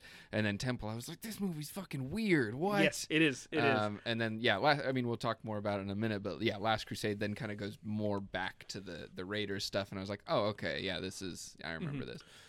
Yeah, But Temple was like, wow, There's- there's a that's good- a, I'm gonna- that's a wild movie. Yeah, there's a good quote I think not only encapsulates this trilogy incredibly well, but also I think anytime we talk about sequels in the future, when we do more of these, because we do have more of these in the pipeline, Yeah, I think perfectly captures just kind of like the difficulty of doing a sequel, especially if it's a sequel to a beloved, if not perfect, film. Where at one point Spielberg said, the danger in making a sequel is that you can never satisfy everyone. right. If you give people the same movie with different scenes, they say, why weren't why, Why weren't they more original? Yeah. But if you give them the same character in another fantastic adventure, but with a different tone, you risk disappointing the other half of the audience who just wanted a carbon copy of the first film Yeah. with a different girl and a different bad guy. So you win and you lose both ways. And that is not only the perfect way to kind of end us talking about Temple of Doom because you see why the critical reception for that film at the time is very mixed, but got more love over time because of the kind of the risky choices they make. Yeah. It also explains as to why when you go into the Last why the Crusade, third film goes the opposite. why the. Last Crusade, in my opinion, is fucking phenomenal. But it also is a film that is constantly making you go, Ah. this is Raiders again. Yeah, remember, remember, it's Indiana Jones. Yeah, remember this is what you love, yeah, but we're gonna add more set pieces. yeah. We're gonna add more locales. I think out of all these films, this has the most locales in terms of they go to Italy, they Yeah, go really to Globetrot. yeah, they go to the Middle East. They go. They have a North American set piece. Oh, they yeah. have. They have so many different set pieces in different locales in this in in three. They go to uh, Leipzig. Yeah, they go. They go to Austria. I think You at get one a point. prequel segment at the beginning. That I love the prequel The segment. River Phoenix. River Phoenix. young uh, Indiana. You get to see the origin of Harrison Ford's I- chin scar. fucking love it. I love it. I also love the fact that um in the beginning of the Last Crusade, the fact that they treat well, one, I love the fact that the guy that is not Indiana Jones but is clearly Harking Ford, like basically a Ford impersonator who inspires Oh, Harrison, yeah. who inspires The Indiana proto Jones. Indiana. You know what his name is in the credits? Oh. Fedora. he doesn't have a name because they never He's- say his he name. is the fedora. but he is and the fedora- defined he's- by it. He's defined by his fedora. But I love the introduction of River is very similar to the original film, of course, where it's basically he walks into the he walks from the shadows into the light, Yeah. and they don't do that in Temple. In Temple, you just see a suave man walk down a bunch of stairs, and it's not a grimy old Indiana Jones. It's a sexy Indiana Jones. Well, he, he was a younger man. Then. He was, he was. And then with Last Crusade, not only do you get the opening original, you get Douglas Slocombe coming back as director of photography. And Yeah. it, it literally, it's so weird because when I watched Last Crusade, I watched it with one of my other roommates, Friday, and Friday had never seen any of the sequels. Yeah. He'd only seen Raiders. And so he gets into Last Crusade and he goes, Oh, is there one before this? And I'm like, It's Temple. And he's like, Yeah. Oh, Temple of Doom. Like, should I watch it? And I was like, Yeah, you should, but like, you really don't need to watch it to watch Last Crusade and get this or feel like you're missing anything. Because in all honesty, Last Crusade, it's not like it's embarrassed by Temple of Doom, but because it's a prequel, does not have to address it at all. Right. Because it really doesn't. Right. It, it rarely has any moments that feels like, aha, that's a reference to Willie. yeah. that's There are reference to there are so many callbacks to Raiders, and like I can't even think of one to No. Temple of Doom. The fact that, Um, like, could you imagine? which is fitting. It's Yeah. appropriate. Yeah, could you imagine when they went into like the con- like the the tomb of the three brothers? There's like a there's a mural of the of the lost ark, and then there's a mural of The Kal- like Kali Ma. or Yeah, the someone pouring a heart something. out. Yeah. and he goes, I don't want to talk about that. Right. or like, but yeah, Last Crusade going into it, it's like, by, I mean, if you love Raiders like I do, like, I mean, Last Crusade, I think gives you exactly what you want. However, if you watch the film and you go, is Walter Donovan kind of Belloq again? The answer is, yeah yeah. pretty much. And it's like, so we're doing the Nazis again? And it's like, yeah, pretty Yeah, much. Pretty much. Uh, are we gonna do another gag that's like this? It's like, yeah, pretty much. Yeah. Uh, are gonna do that? Are gonna do the same music cue like this? Are they gonna do that? It's Like, another indie racing against a group of bad guys to Yes. find a lost holy relic Mhm. of, of Christian or Judeo Christian Is he origin. gonna ask John Rhys-Davies to get back into a tanned face to of course. play Sallah and come and help him with his cute little uh, yeah. uh, Fez. Right. Fez. Um, yeah, of course. But at the same time, I think Spielberg, Lucas, and the cast. I mean, I think it's is it Jeffrey Boam that does the script for this one? Uh, I believe so. Yeah. Because apparently another thing too, and I think this is the reason why, in my opinion, I think Last Yeah. Crusade is the better of all these sequels. Is the fact that like there is a five year gap between the release of Temple of Doom and the release of Last Crusade. They took Mhm. their sweet ass time to read all the different scripts they were throwing at them and go, nope, no, thank you, don't like this. To find the one that they're like, this could work, we could make this work, and then basically beef it up with a bunch of ideas they couldn't use in Raiders, they couldn't use in Temple, but ultimately put it into a story that, in my opinion, really captures what an Indiana Jones sequel should do, but also the not really doesn't hurt the film, but it, what could be the downfall of doing this again. Yeah. Because in my opinion, too, Last Crusade is like if Raiders of the Lost Ark made George and Steven like shoot their left foot because they did so well. Last Crusade, in my opinion, they shot their right foot. Where it's like Yeah. I don't know where the fuck you go after the Last Crusade if if an Indiana Jones sequel is doing Raiders again but just different enough. It's yeah, fun. if you've only had three movies and you're already like, well, we got to go back to the basics. yeah, especially when um, you call it the Last Crusade. Yeah, it really feels like, okay, clearly we have nowhere else to go from here, and we're gonna go out on a bang, and that's we're just gonna And be done with they it. They fucking do. And also, I think there's a lot of elements in Temple that are a little bit more perfected in this, where it's like with Willie and Temple, you like we talked about gets the like, oh, she's a stranger in a strange land. She is the most civilized of the three, and she has no idea what the fuck she's doing, and she doesn't know how to adventure. Because why would she?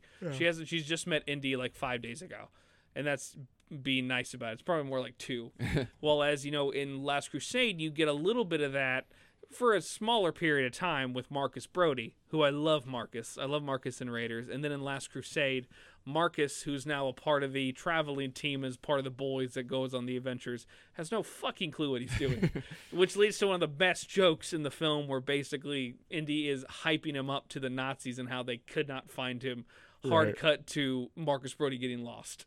Uh-huh. And it's like that's such a good bit and I think you get the same energy from that you would get from Willie, but even better because they're actually, unfortunately, they're writing the men better than the woman in that regard. yeah, And ultimately, you get like you get a better love interest. I think there's better chemistry with uh, Harrison Ford and uh, Elsa. Sh- is it Schneider? yes, Il- Il- Ilsa or Elsa? Ilsa, yeah, Uh, who, if any of you out there are fans of RRR, you would know her as Ray Stevenson's wife, right, yeah. who uh, has the who She plays the the evil the evil uh, queen, not queen, but like Right, but like uh, Basically- Ray Stevenson's the general over the Yeah. British colony of India. evil and- evil British general's wife. Yeah. and uh, there's great chemistry between the two of them, but again, it's not Marion, so it doesn't really work as well. It's just a different flavor of things. Yeah, Uh, you also get in uh, Last Crusade what I feel like shows where they would have gone if they made a 90s Indiana Jones, but ultimately what leads to the television series, the Young Indiana Jones television series in the 90s, as well as some of the decisions they make in Indiana Jones 4. Whereas in Raiders of the Lost Ark, it's a really good set piece. It's a really good uh, uh, timepiece of the era without feeling like, you know, Indiana Jones is stumbling into big events. In Last Crusade, he literally trips into an Adolf Hitler rally with a book burning and gets a signature by Hitler. yeah, And from that point forward, it feels like anything Indiana Jones related has to have him not really tripping into silly situations, but ultimately like, whoa, this is a historic moment. I Yeah. can't believe I'm here for that, which happens a lot in the Adventures of Young Indiana Jones. right, right. And so you get a new thing with that.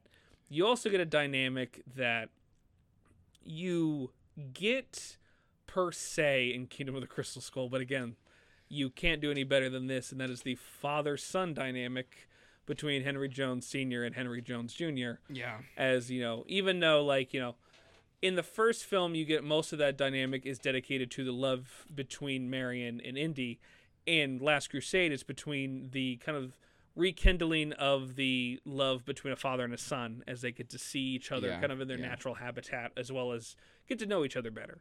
Which is, in my opinion, where I prefer Last Crusade the most because I think the heart there is so much more forward and I think hits a lot more because of just how good Ford and Connery are. mm-hmm. Because I think, like, in my opinion, the best Indiana Jones stuff is the silliness not outweighing the levity, but honestly balancing each other out. Where you I have, mean, like, like, the silliness not outweighing like the the earnestness. yes, the like, earnestness. heart. I think it's a good way. Yeah. Yeah. the heart of it.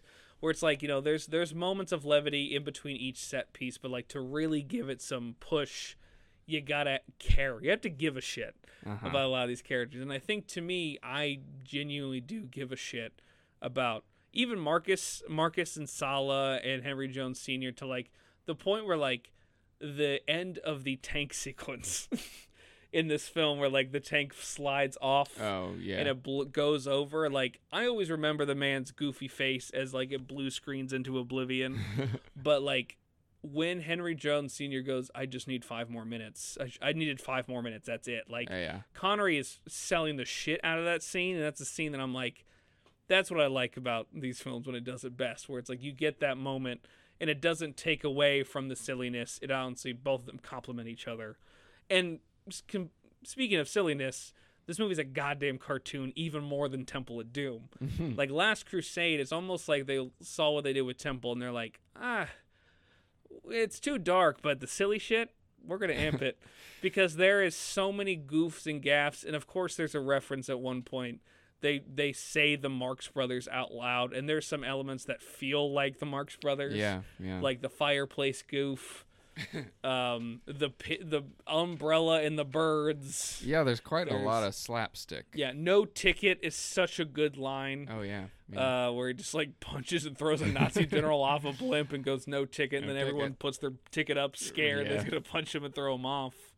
Like there's just there's in my opinion there's a lot more to latch onto in Last Crusade, but it also, like I said prior, um, it's a lot of stuff that like you already knew you liked. yeah, a lot of a it, lot of it stuff that's in Raiders. It's taking you back on a tour through familiar uh, Yeah. territory. But since it's the third film in the in the franchise, it has more money than Raiders, so it can do more things, do crazier stunts, crazier shit, more locales. So like, yeah, this is it's it's understandable. I think is like, I saw how you kind of on Letterboxd. I saw that you preferred Temple more than you did Mhm. this one, and I understand why on rewatches where it's like if you like the weird shit and the just how wild Temple goes, and you go into Last Crusade and it's just like a goddamn cartoon a lot of the time. it is it is another it's another shock to the system, but it's also like a uh, I, I guess this makes sense. Yeah. like, you can go back I, to I this. think I just I kind of like the idea of the these each adventure kind of shifting to match the tone of a new of an you know the the relic or the the Yeah. conflict at hand and yeah I think for me it was just like well it kind of feels like I'm going backwards in this series by watching Last Crusade and I still really like Last Crusade I'm not Yeah. not Mhm. uh, dogging it but no, yeah. yeah. it was definitely like a, oh well, we did one sequel and now we're already going kind of back to formula. I mean, it also probably doesn't help that at this point in their careers, like Lucas is. I mean, I don't know what the fuck Lucas is doing at this point other than producing stuff Yeah, and maybe well, trying to get other things off the ground. Even and- Spielberg, I think, was kind of ready to move on to other stuff because I think, I mean, Yeah. he, I've read some comment he made where he was like. While we were trying to figure out this movie, I like felt myself regressing as a filmmaker. Yeah, And No, I think that's because, like, that, you know, yeah. as he was had ambitions to tell other stories, which, like, if you look at his filmography in the '90s, it's just like, yeah, he was just like brimming with desire to do Oh my other gosh. wild things. Um, you can totally understand why it's like, yeah, maybe I'll just like stick to what works and give people one more good one Mhm. and and keep it there. Yeah, you Um, you've got a man that during Temple of Doom is like not hit the ET craze yet. Like he's still at- Yeah, at this point. Did yeah. it just come out or is about to come out? ET is Is it 80, uh, 85. 85? I thought. Yeah. Or, it's- or it's like so like it's pre ET. It's Oh, like ET is 82. Temple of Doom is 84. No so yeah, I guess he was e- he was Oh. Mr. ET at that point. Okay, so at that point, yeah, but I, I got I know during Temple when they were shooting Temple, it was during like the time frame where it's like they need him for fucking ET. Yeah, yeah. So I, I couldn't remember when or where that was, but yeah, even then, like being two years divorced from and no, no pun intended on that, but two years divorced from ET compared to seven years Yeah. really does put a different perspective because it's like when ET comes out, it's become a craze.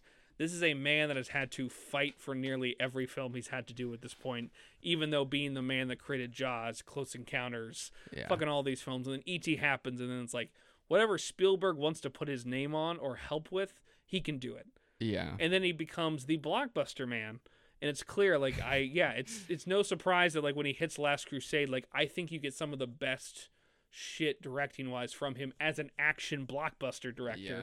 but as an quote unquote auteur like you get you get last crusade you get an indiana jones film but you're not Yeah. seeing spielberg spark up Well, and it's also like, what was he doing in between Temple of Doom and Last Crusade? He's doing The Color Purple. Yes. He's doing Empire of the Sun. yes Always, all more like serious, And they- kind of moody dramas, and it's like, they're not as popular as his other eh, stuff yeah, but but well received. no, like I, in no I'm terms not of saying critically. so I'm not he's saying like it's a bad thing clearly kind of his mind his frame of mind as a filmmaker and storyteller is kind of moving Yeah. into like okay i want to do stuff a little bit more seriously and Mhm.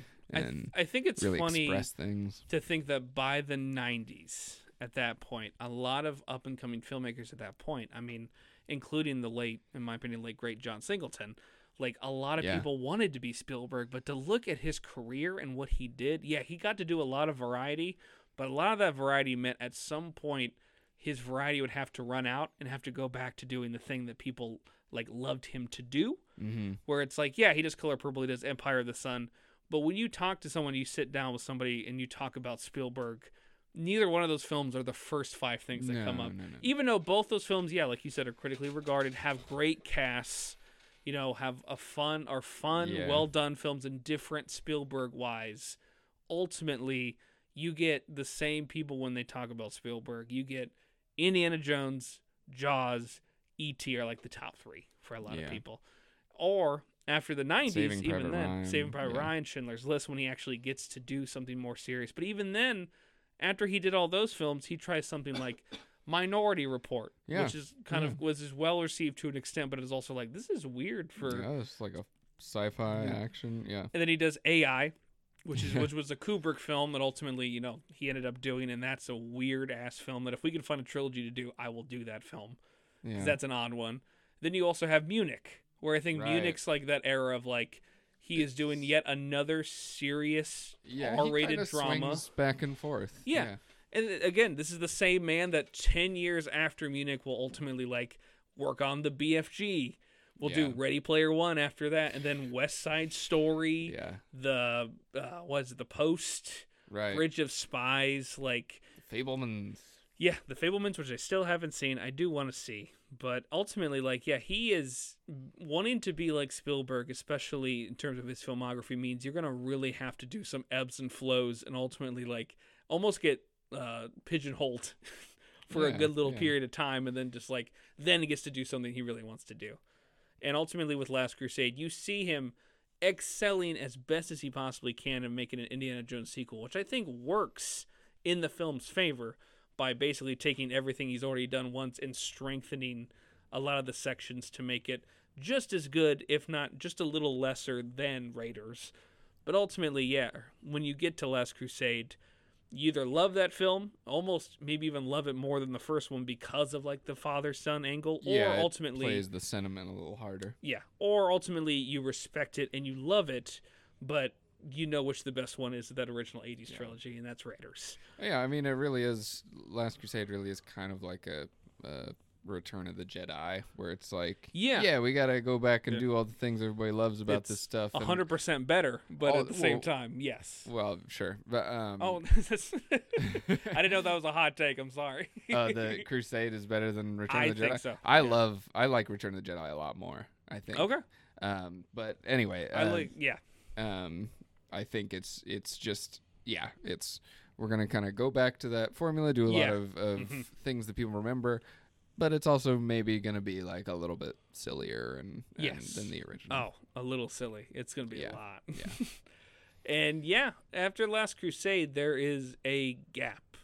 Not a gap in Indiana Jones content because in the early 90s, 92, 93, you get 26 episodes of a young Indiana Jones show. Right. Yeah. Where like all those episodes are like pushing 70 to 90 minutes. yeah. Uh, has a very interesting cast, and Harrison Ford actually shows up for a episode, but it's a very interesting idea. Apparently, I the validity of this is always depending because it's Lucas, but apparently there was 70 ideas for stories that Lucas made for the show and wanted to go to all 70 Yeah. and ultimately only went to 26 Yeah. but it's funny to think that like there's an alternate reality where that there's a young Indiana Jones show that goes for like seven seasons Yep. and has that many episodes. But after you know Young Indiana Jones Adventures, there is that period where like Spielberg is doing his own thing, Lucas is doing his own thing. Maybe they'll come together producer wise. Maybe you know Lucas will do something else. I don't know. A little thing called the prequel trilogy of Star Wars. you have Spielberg literally going from like Schindler's List to Jurassic Park to fucking he does another thing in between I think Jurassic Park and Lost World, but it is escaping me. But basically like I think Uh, yeah. I don't know. I mean he uh, the 90s he has like 5 or 6 films under his belt. Uh, yeah. And you go into the 2000s and at that point there have been multiple multiple multiple Indie Jones 4 scripts. yeah, right. To the degree that like we talked about in the last episode, I believe like Frank Darabont had one that Yeah. Spielberg liked, but Lucas didn't. right. Lucas really wanted, really wanted, and you can see it in four, wanted aliens. Yeah. Wanted aliens to the point where I think at one point there were two different titles, two different scripts, but still pretty reminiscent titles. Indiana Jones and the Saucer Men from Mars, and Indiana Jones and the Little Green Men, or something like that Right, right. there were two like clearly work in progress but like apparently when those like people would read those titles they go absolutely not not gonna fucking do that and so like for the longest time there was nothing with indiana jones there was arguably if you got anything with indiana jones rarely people would talk about the show it is the trilogy is the original 80s films nothing will ever top them no way they're ever gonna make another one Yeah. well, you know, 2007 comes around and we get a lot of, you know, we get a new footage. We see mm-hmm. Harrison Ford's in it. Oh my gosh, this is going to be great.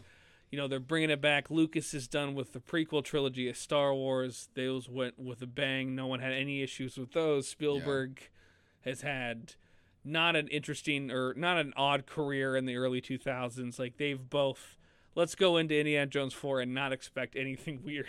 Yeah. So you go into 2008 with Indiana Jones and the Kingdom of the Crystal Skull, and you have, in my opinion, a film that has been shat on a little too much, but is Yeah. arguably the weakest of these three films. And that's not a hot take whatsoever. Yeah. It's a film that has the essence of indie in its bones. It clearly is an Indiana Jones film, and it knows what makes Indiana Jones works.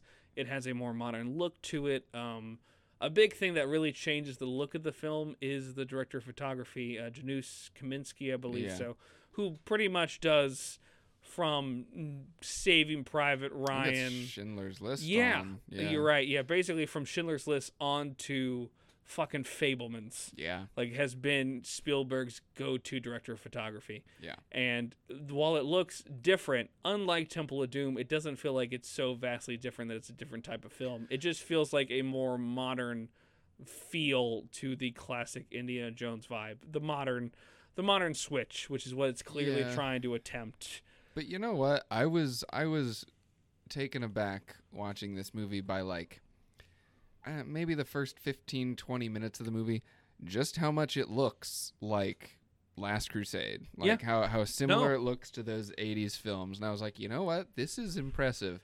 And Yeah. of course, as the set pieces kind of evolve and you get into more digital stuff, clearly the the Mm-hmm. Gap widens.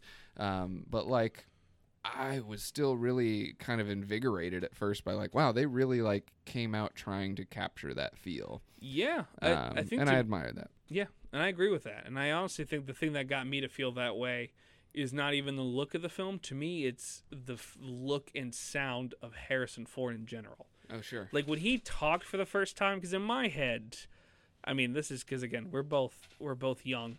Like Harrison Ford's been old. Yeah, he's been old It's- most of our lives. Yeah, even when I look at like him in the original Star Wars, even in American Graffiti, it's hard not to look at that man and just feel like he's old. Yeah. like a leather couch come to life. like Right, there's just right. a seasoned there's a seasoned energy from him Yeah. from like his very early roles to now. Yeah. So like when I think of Indiana Jones, I think of like how he was like in the 40s like when he's in his 40s basically when he was doing the sequels in the 80s. Yeah. Cuz I think he was in his late 30s in Raiders Yeah. to like Kingdom of the Crystal Skull where he's like in my head he's super old and really he's not yeah. compared to now where it's like he's now in his 80s and back then he's like in his mid to late 60s but when he talks it's like last crusade happened yesterday like Mm-hmm. it, the energy in his like energy in his line delivery Yeah. his swagger like his like his just bravado it just feels His like physicality, he still Yeah. looks really good. he clearly as much as he it's not that he doesn't hate Han Solo but he clearly has a favorite between the two because his approach to Indiana Jones is like so much more, yeah. he's just full back. bodied. it's his Yeah. which is a, I mean again a great thing that this film like one of the great things this film does is like it does not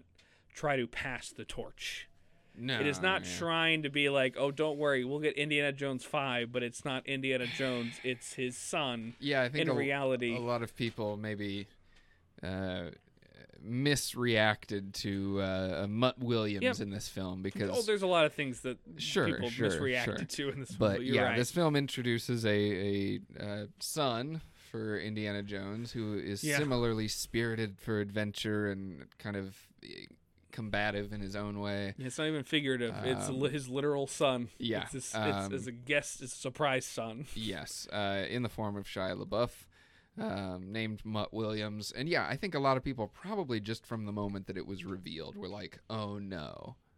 They're trying to give us a Mhm. new Indiana Jones to carry the franchise forward. And like you watch the movie and clearly that's not the point. No, Like, yeah. it's just it's just something to do. It, It's if, just something to give indie as a new dynamic. yeah, there's a, there's an element to the film that is supposed to be the heart of the film, and I do think at moments there are phenomenal lines that add to that heart, but it's fleeting, Yeah. and that is the element of time, the element of things are changing. You know, tre- find, treasure hunting's changing. The people that are involved are changing. The enemies are changing, and the fact that the like world's focus is Yeah. changing too. the fact that like there's also an element to it where it's not changing. It's just that you're getting older. yeah. and there's that element that like works really well and even though there's like clearly there's there are two parts of this film missing which are big i mean three because you don't have john rhys-davies in this because i mean the man has his lord of the rings money and doesn't Yeah. probably need to come back when they aren't really going to the middle east at this film and you have i think marcus who passed away at this point the actor Mhm. And sean connery who was retired at the time i thought I think so. yeah because he retired after league of extraordinary Yeah, gentlemen which is like 04 or something. yeah, 0304. So like at that point you have, you know, two of the bigger heart kind of like the silliness and also the heart of the last film gone. Yeah. And then you have Sallah who's not there there. So it's like it's Indy by himself and so they're like, "Well, we have to build him a new crew." Yeah. Well, you really didn't have to. But basically they they build the crew out again and it ultimately becomes by the end of the film a professor you're just introduced in this film, played by John Hurt.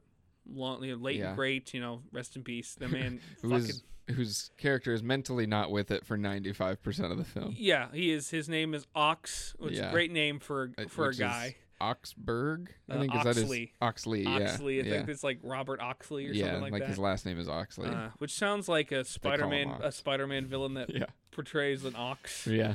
Uh, you have Marion, who comes back and is surprised is Mutt's mom. Right. So, and it, it implies that you know Marion and Indy saw each other a little bit after you know Raiders, Raiders, and then like he had cold feet. Out. Yeah. yeah, left a wedding beforehand, and then you have Mutt, you have Indy, and then you have another character that is a great actor. I like him as an actor, but it's really just not no reason for him to be there, and that is Mac, Oh, played by. Ray Winston. Yeah. Uh, he or Winstone, however you pronounce it, but yeah. a character that, in my opinion, out of all the new characters out of uh, Crystal Skull, he is probably my least favorite, just because like I don't know part, why he's there. yeah, his part in the story, anytime Indy feels like he gives an inkling of a shit for him, it's like, why do you care? Yeah. Well, And- he's introduced very similarly to Alfred Molina's character in Raiders. Yes, he Alfred is. Molina's very fleeting character where it's like, Uh-huh. oh, okay, this is a guy that Indy has worked with. You Mhm. know, they have, I mean, it's implied they have more of a relationship Yes, than Alfred yes, Molina's character, Yeah. of course. But like, yeah, you, you really just kind of get the impression, okay, these guys know each other, they're allies, whatever. Immediate twist, I guess, and Mac is working for the enemy and, and uh, betrays Indy. And it's like, okay, so from the get go, I'm kind of like, I don't really give a shit about this guy because he's a douche. Yeah, it's you also he they they do Threw the Indy under the bus immediately. Mhm. And also they they try to build their characters with the Lucas School of Exposition, where it's almost like the elevator scene in Attack of the Clones that's Yeah. trying to fill in the space of being like, right. Yeah. remember all these, remember Berlin, Indy, Wink, and it's like I don't know Berlin, and you're not going to I explain don't know it. what you guys are talking about. Yeah, and it's like it's clearly there had to be somebody else that could have been in that role, especially if they were trying to do this in the '90s and they couldn't do it, and so ultimately, you know, it's it's and one then, of those. yeah, you kind of spend the whole movie wondering, like, why is this guy still here? Yeah, he, he has Um, the energy of like a create your own character in a video game that like you could put anybody in. right. Like right. it's really just like he really doesn't leave an impression really. Yeah, and the impression he leaves is not that great because after he tr- betrays Indy, he tries to make him trust him again, and then ultimately betrays him again. Yeah. And basically, by the end of it, I think he's a triple agent in his mind. Yeah. Uh, just because basically he just has a bunch of debt and he wants and he wants gold to help pay it. It's that basic, but they have a Right. weird, complicated, convoluted way to describe it. there. Yeah. But yeah, instead of the Nazis, you get the Russians. You get uh, Ivana Spelkov or Smelkov, uh, Cate Blanchett, Yeah. Uh, Boy, Spalko. Spalko, Ir- Irina, Mhm. I think. Irina Who- Spalko. who I believe gives the right kind of energy for this film. Yeah. She is she is committed a little too hard for a Ukrainian uh, pseudoscientist that also has a rapier and is really good at fighting. uh, she is she's given the energy that is like out of all the Indiana Jones villains is I mean it's the most it's the most unique because it's a woman. It's also and in that like basic level, but at weirdly the time, the most pronounced villain. Like I don't really, when I think about the other Indiana Jones movies, the villains are not one of the first things I think about. Like they're No, kind no, of no. just assholes who are Yeah. doing their thing or whatever. You know, they're either Nazis. I mean, the guy in the first one, he's distinctive because of his look. Yes. Um, uh, the you know Kali Ma, he's kind of you know the that. Uh, he doesn't guy's- show up until like an hour in. yeah, and he's just they don't have like a conversation really or like a, a Yeah. Mm-hmm. relationship, so it's like okay, he's just an evil wizard. Yeah. Um, And and then, uh, you get repeat guy in Last of Last Crusade. Yeah, you kind get, you just- get Donovan, who is, I mean, is again like we talked about, not exactly like Belloq, but just No, enough. yeah. He is using the Na- he is not a Nazi, but he is using the Nazis for his own personal himself gain. with the yeah. Yeah. And then you get yeah, Cate Blanchett. You get this like very clear cut silhouette of a character who's this very Mhm. specific uh, way of speaking and this, Yeah. these very specific mannerisms and uh, Who is- appearances. And it's like okay, this is like the most clearly cut out Mhm. character villain ever Who's like in this series. working for Stalin and is not trying to fuck over Stalin. She is genuinely trying to find a way to further further, his yeah. yeah. And it's like, yeah, it's kind of weird how like how it's the probably the most close to like the most simplistic villain we've gotten, Yeah. and then it just feels like a breath of fresh air. Like, Yeah. oh, that's cool, great. Yeah. And also, she's like physically intimidating. Like she's not like a shit brick house or anything. But as soon as a yeah. sword comes out super fast, it's like She's an Indy- actual force who gets Yeah. in fights and stuff, Yeah, which what- is different from other villains. I know it's just mutt when she fights, but it is like something to watch her beat the shit out of Shia LaBeouf. where it's like she's really holding her own. They really did a good job with the choreography there. Yeah. But yeah, it is. It almost. It's funny too because I think Crystal Skull has a Temple of Doom esque opening where it's like and it's in- top. over the top, but also like Area 51. And then once it happens, it is a vastly different kind of locale scenario and Yeah. kind of pushed away from that. And like they do that in Raiders as well, but I feel like it's more. It, it feels more like Temple in Raiders of the Lost Ark because instead of it being like we start in a jungle and now we're in a sand, we're like we're in the Middle East now, we're at the, we're in Egypt.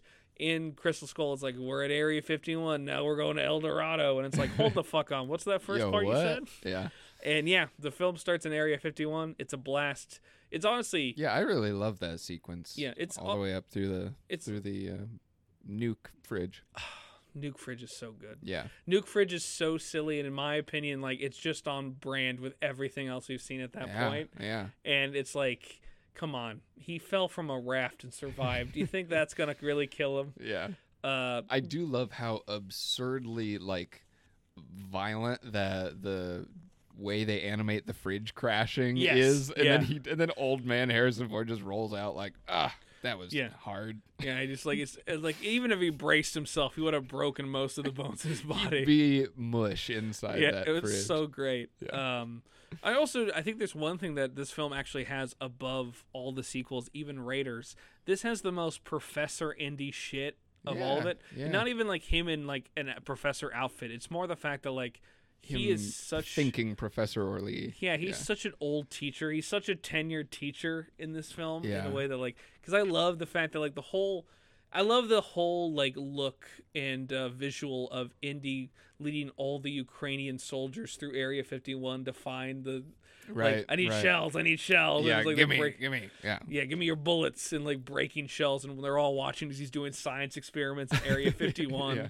And then later in the film, you have like all the mutt uh indie like interactions where there's a lot of good like kind of present like uh professor stuff out of that Mhm. um yeah you also get that in the dry sand pit Right. where it's like it's not quicksand Yeah. it's uh it's something else and he's trying to explain it to mutt right. well marion's getting pissed like there's a lot of there's a lot of good stuff in this film yeah, and I i think it's a it's a really charming mhm. i think that's return to, to Well, indie. Yeah, well, I mean, because I've told this off mic to Andy, and this is gonna be a hot take. I can't wait to see people react if they actually.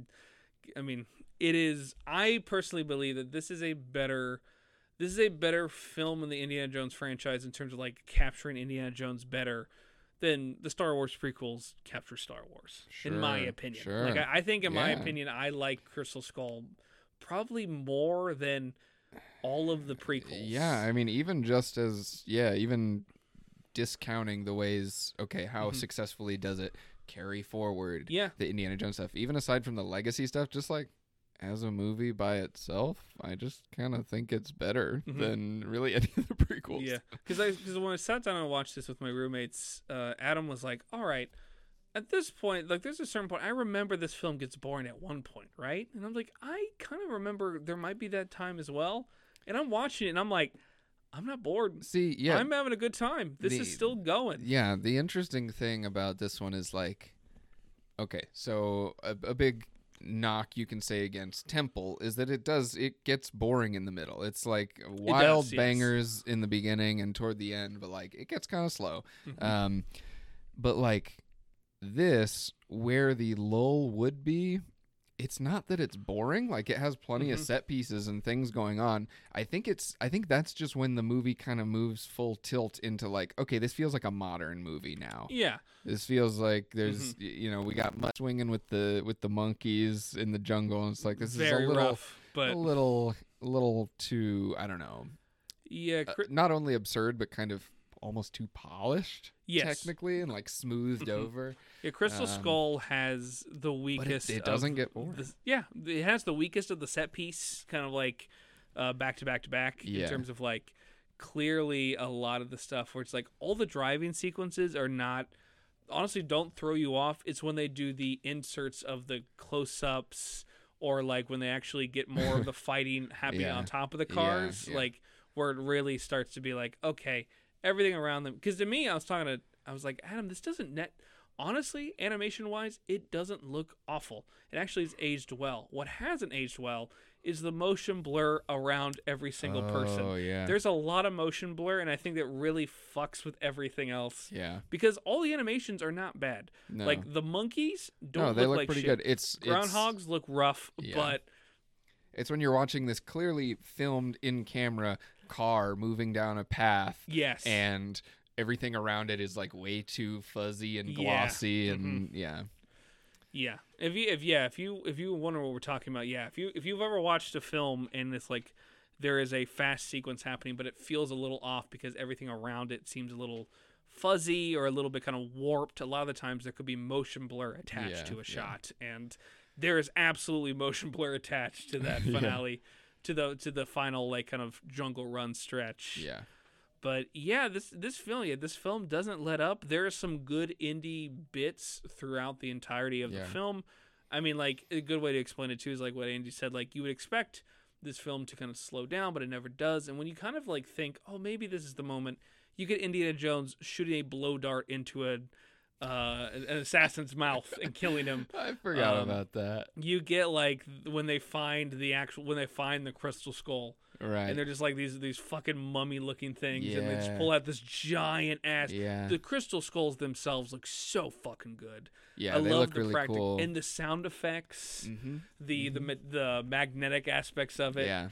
i mean it's also one of those again you have a lot of people who are great at their craft making this fucking film so like even the smallest things like a coin hitting that crystal skull sounds perfect Yeah. Yeah. you know exactly what type of sound they're going for and how they get it and it's like damn this movie should not be this movie should be a piece of shit but it isn't it's fun and all and honestly too there's some i mean a, a way that our friend austin webster would put it i think there's some good fucking lego sets in this film yes. honest to god i want not just a lego set if there was like an indiana jones museum like recreation of like sets i want the set where all the crystal skulls are at where all the dead bot, all the Oh, dead yeah. alien bodies are Yeah, sitting. yeah. That is such a good.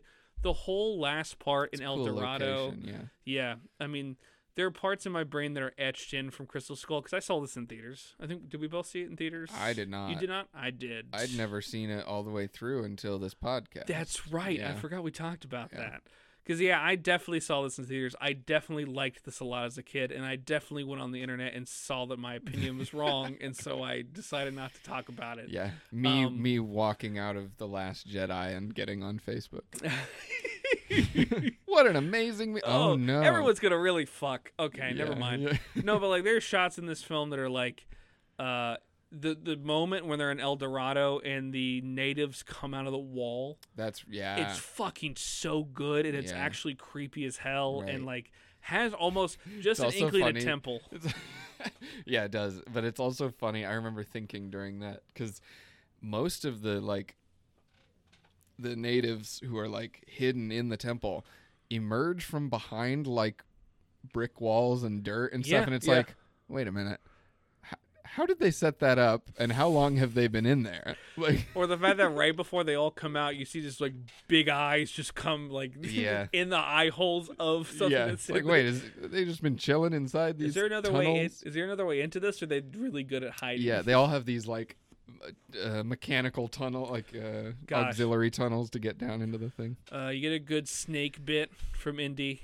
Uh, yeah, And we didn't even bring up Last Crusade has the, the the origin of the snake bit. Uh, right. It- Temple of Doom has the great moment where like Willie has just no fuck about a snake and so Right, throws it right. away.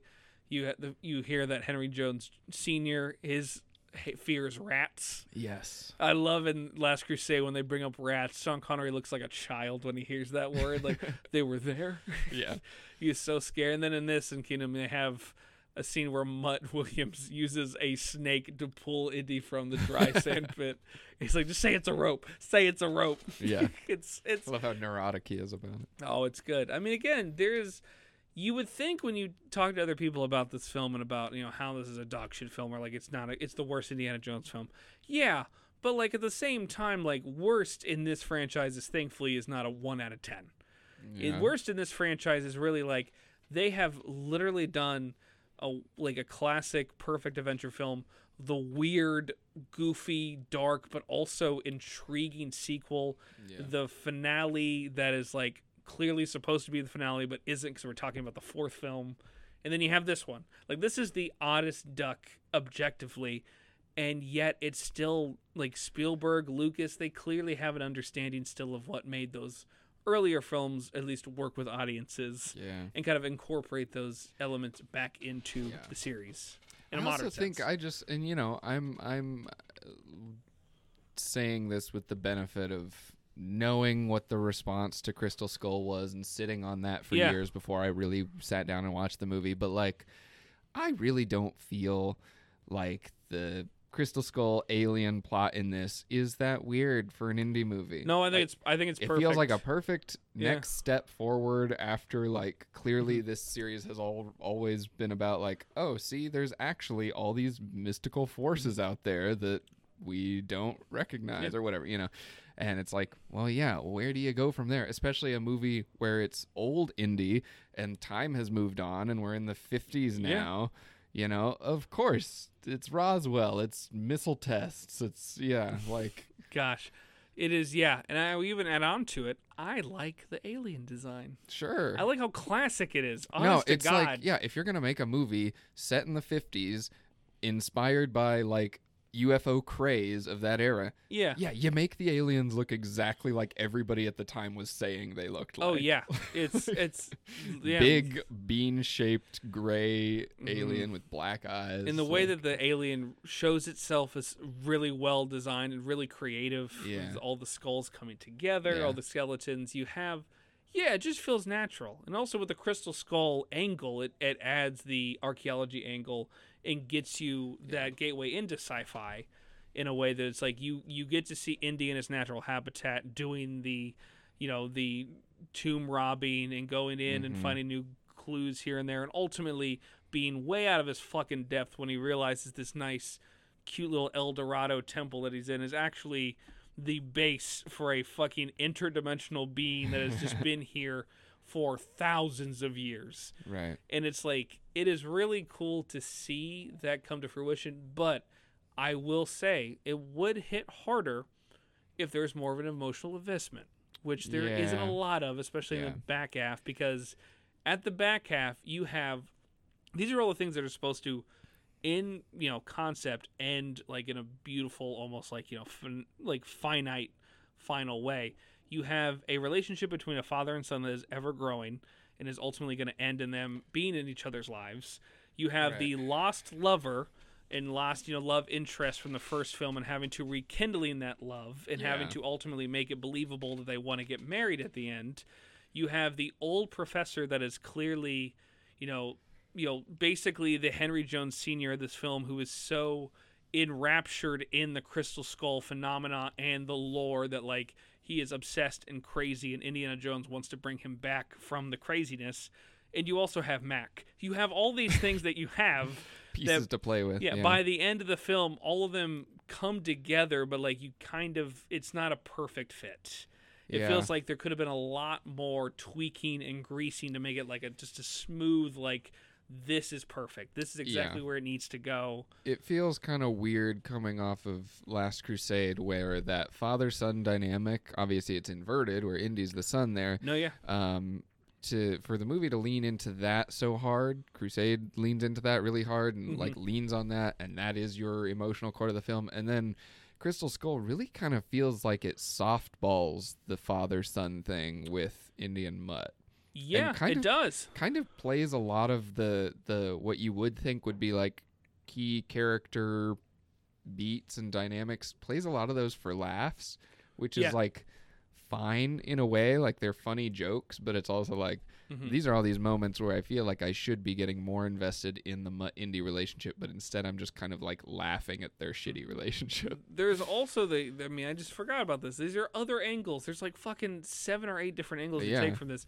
There's also the angle of the fact that mutt sees ox as like a surrogate father or like a, a surrogate uncle. Because like which is so not it played yeah to but it's supposed to it's yeah, there it's, it's yeah. there but it's like, Like, so Sh- not God, Shia goes so hard in that fucking prison cell scene where he is fucking crying Yeah, silently. yeah Also, if you took a shot in all of these films where there is a well lit eye shot, you die by the end of Temple. The amount of times there's just a well lit light strip and everything else is dark, but it's just the oh, eyes. yeah that's a classic That is a classic indie move all the way from the fucking first It's film. like a classic adventure movie yeah. thing. Yeah. And it's just like it's fucking funny how many times, like at the point you get to Kingdom of the Crystal Skull, you're like, there it is, yeah. there it is again. Oh my God, Ox gets his own light strip. oh, Marion gets one. All this and that. Like at this point in Kingdom of the Crystal Skull, if what we've already said is like in terms of sequel ideas, they've already pretty much seemed like they've done what they want to do. Kingdom is the last ditch effort, which is clearly the alien angle Yeah. in the old indie angle. Right. And weirdly enough, even after that, we're getting another old indie angle and Yep. another element that is, again, I've heard rumors, and I do not want this man across from me to let it be hmm. known. There is a specific angle to Five that has been rumored for forever that people say is gonna fucking hate it. But in all honesty, after the alien angle, feels like I guess the only other place they could go because after Oh, you go to outer Talking about space, the idea of like doing messing with time and stuff. Yes. Time travel. Yeah. yeah, like that whole angle seems like the. At this point, yeah, I feel like I was Well, trying to like, be sneaky about it, but literally anyone that talks about dial, Yeah, it feels I like mean, they've talked I think about that. especially once the title was revealed, everybody's like, "A dial? yeah, Uh, are we talking about like a sundial, like time? Mhm. Are we going back?" Yeah, yeah, and then Huey Lewis and the News played back in time just uh, at the end of the film. Weirdly Right. enough, uh, that's the only thing Andy has told me is that the score is not done by John Williams; it is done by Huey Lewis yeah, in the news. yeah, entirely composed by. And if, I mean, if I really think the Temple of Doom feels 80s, God, Dial of Destiny's going to really pull me back to that. But yeah, I mean, yeah, you have a point already at Kingdom where it's like the fact that already at Kingdom it feels like they are grasping at straws, and it's yet still a fun film. Sure. Fuck, yeah, man, yeah, like I'll is. take it. I'll take it. and it like, feels like fully spirited in the indie style. Like, Like, yeah, you know, you can say whatever you want about like, oh, it's too modern, there's too much CGI, whatever. Like Mm-hmm. it still really feels authentically like an Indiana Jones Yeah. adventure. Like, let's put it this way: you didn't have to make an animated series of Indiana Jones to make Crystal Skull good. Like, it Yeah. literally just you had to give it the time, pull away from the hype and the extreme of the internet at that time, which at that moment feels vastly different compared to the extremes of the internet now. But like, you just had to have time take that away and realize that like. In an era now where franchises that should probably be dead are coming back, Yeah. for another entry like hello terminator you Right. have you have a kingdom of the you have kingdom of the crystal skull showing like you can do another indie film Yeah. should you well it depends but at this Right. moment when they did this tw- nearly 20 years after crusade it's still fun it's just never going to be what you loved about the films it's never going to be as perfect as when you saw the originals as kids Even if only because it wasn't made then. Like Yes. it's made now. And Yeah. that's just yeah. but and- surprisingly it's aged but- well in that like regard if if if yeah, Steven Spielberg's goal was to like, okay, I gotta kind of try and shake myself and and uh, you know fall back into those old ways that I made movies. I think yeah. he did a pretty good job of that. You know, yeah i think so too So many years later to be like, or what, nine, 19 years later? 19 Yeah, yeah, to Nin- be like, yeah, okay, let's try and wind it back. And how was I making movies back in the 80s? Like, Yeah. And to And- be able to do that to any degree is pretty And- impressive considering everything he did between them. Yeah, and of course, you know, people have made it clear and talked about the fact that too that like Spielberg as a director for Kingdom of the Crystal Skull, it's clearly he's softer material wise. sure. Like it's not as dark as Temple. No. It's not even as intense or as goofy as I would say like, you know, Last Crusade, Crusade could get. Yeah. Ultimately, like Kingdom of the Crystal Skull is probably the easiest one to show your kids. Yeah, it's the most Like, family friendly. Which makes sense because at this point, Lucas and Spielberg are family men and have you know have kids and have like what second like they're on their second wives or just kind of like they're ma- happily married with kids and are vastly different than where we started off at Temple of Doom. Yeah. And that's I mean it's it'd be silly not to address personal like you know how the personal life is going and how it changes Uh-huh. how you direct Uh-huh. and especially Yeah. how you write and how you produce Yeah. because Lucas is involved. Lucas is the story. He wrote the story for Kingdom, and you can fucking tell. there are some elements too where it's like this is a classic Lucas bit, yeah. if anything. But I mean, ultimately, yeah. Of all the Indiana Jones sequels, well, this is definitely the weakest. At the same time, I really had a good time with Crystal Skull. Yeah. I was quite caught off guard by how much I enjoyed it. It also just makes me worried for how I'm going to feel about Dial of Destiny. Well, and and one thing I think should not be missed about of about uh, Crystal Skull, which I don't know that I would have thought of until having seen Dial of Destiny, but um, I, I think even though Kingdom of Crystal Skull clearly is a little bit more yeah softened and more family friendly than the 80s films it still maintains in brief moments and little bits that kind of light horror angle Yeah. the, No. the, the obviously temple's the one that really leaned into it but all three of the 80s movies have some of that and some horrific imagery and spookiness Yeah. and this one you get that in the form of you know a little bit of body horror with the ants and then uh, some some extraterrestrial slash Yeah. supernatural horror with the alien stuff Yeah, the body horror to the introduction of the aliens in Area 51 when they cut through the like the latex. yeah yeah, the- yeah And yeah. you just see a fucking hand with not enough fingers. right right And then like later when they And do then- the Crystal Skull torture per se with Yeah, Indy is really fucking that. good. And yeah, even at the end, even as you know, overblown as you could say it is, with the um, Cate Blanchett's character facing the the alien creature, uh, so you know that that is very much in the spirit of like, okay, the guy, the Nazis looking into the Ark of the Covenant, like, um, and Donovan drinks from the wrong cup. Like yeah. you get all and that. and I gotta say, those kind of kind of spooky elements, without saying anything else, I missed that in Dial of Destiny. okay. Okay.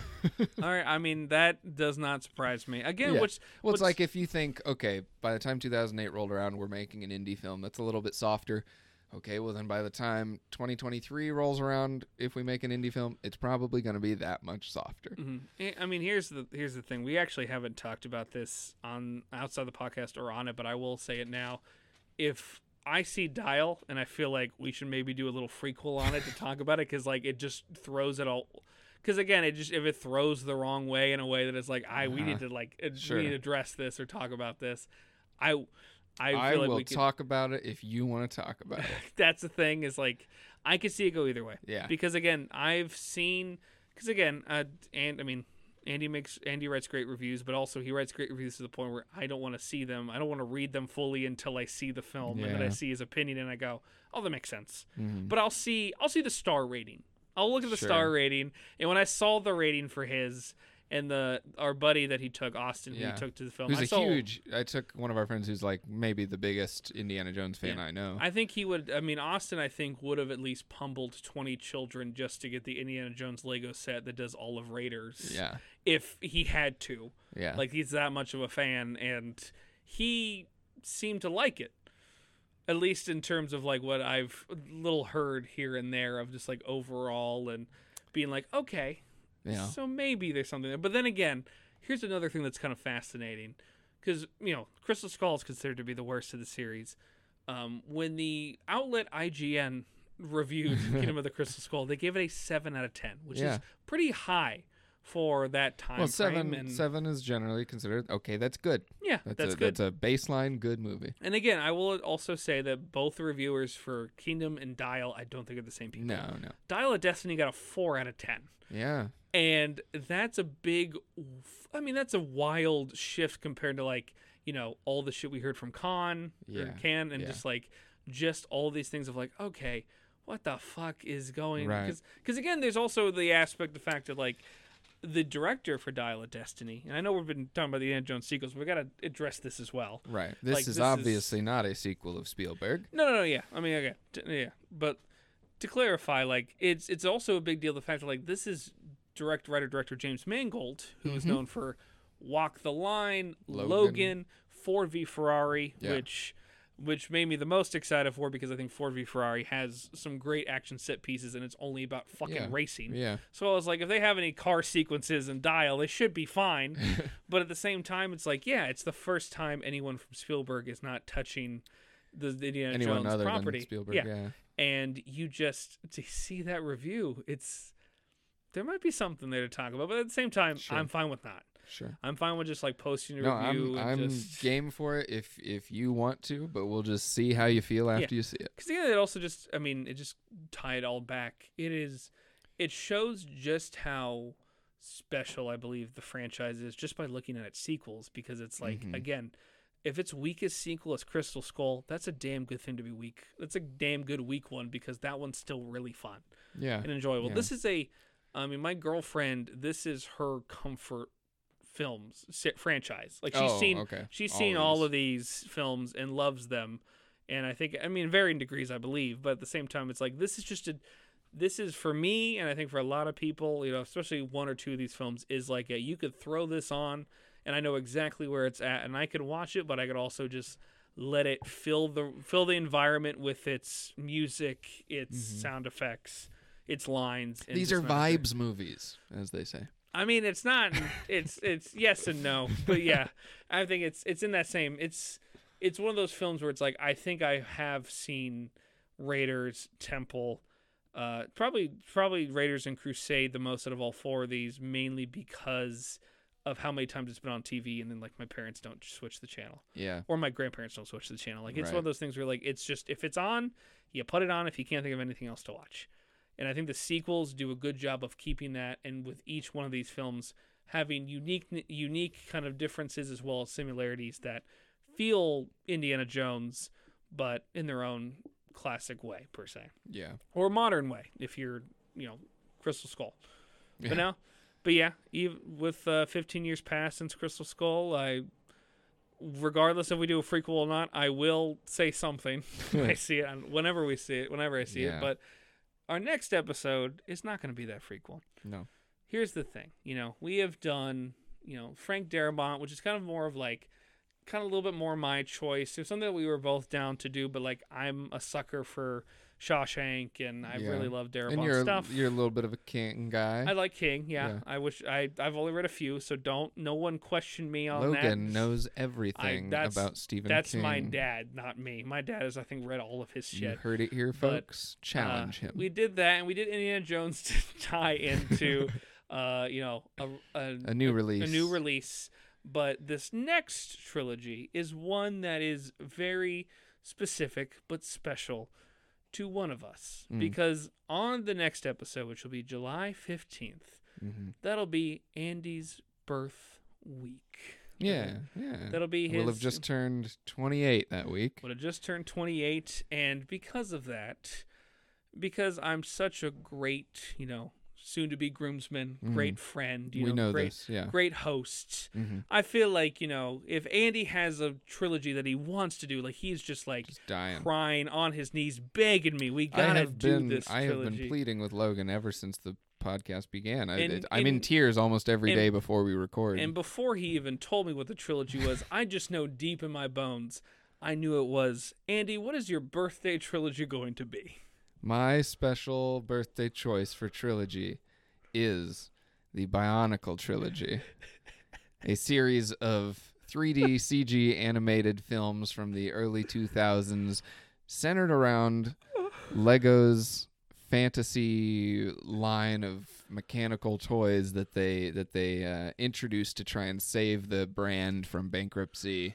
Um, they they made three straight to home video uh, films to tie into the toy line to add to the lore, create context, um, and you get uh, Bionicle, the uh, biological chronicle.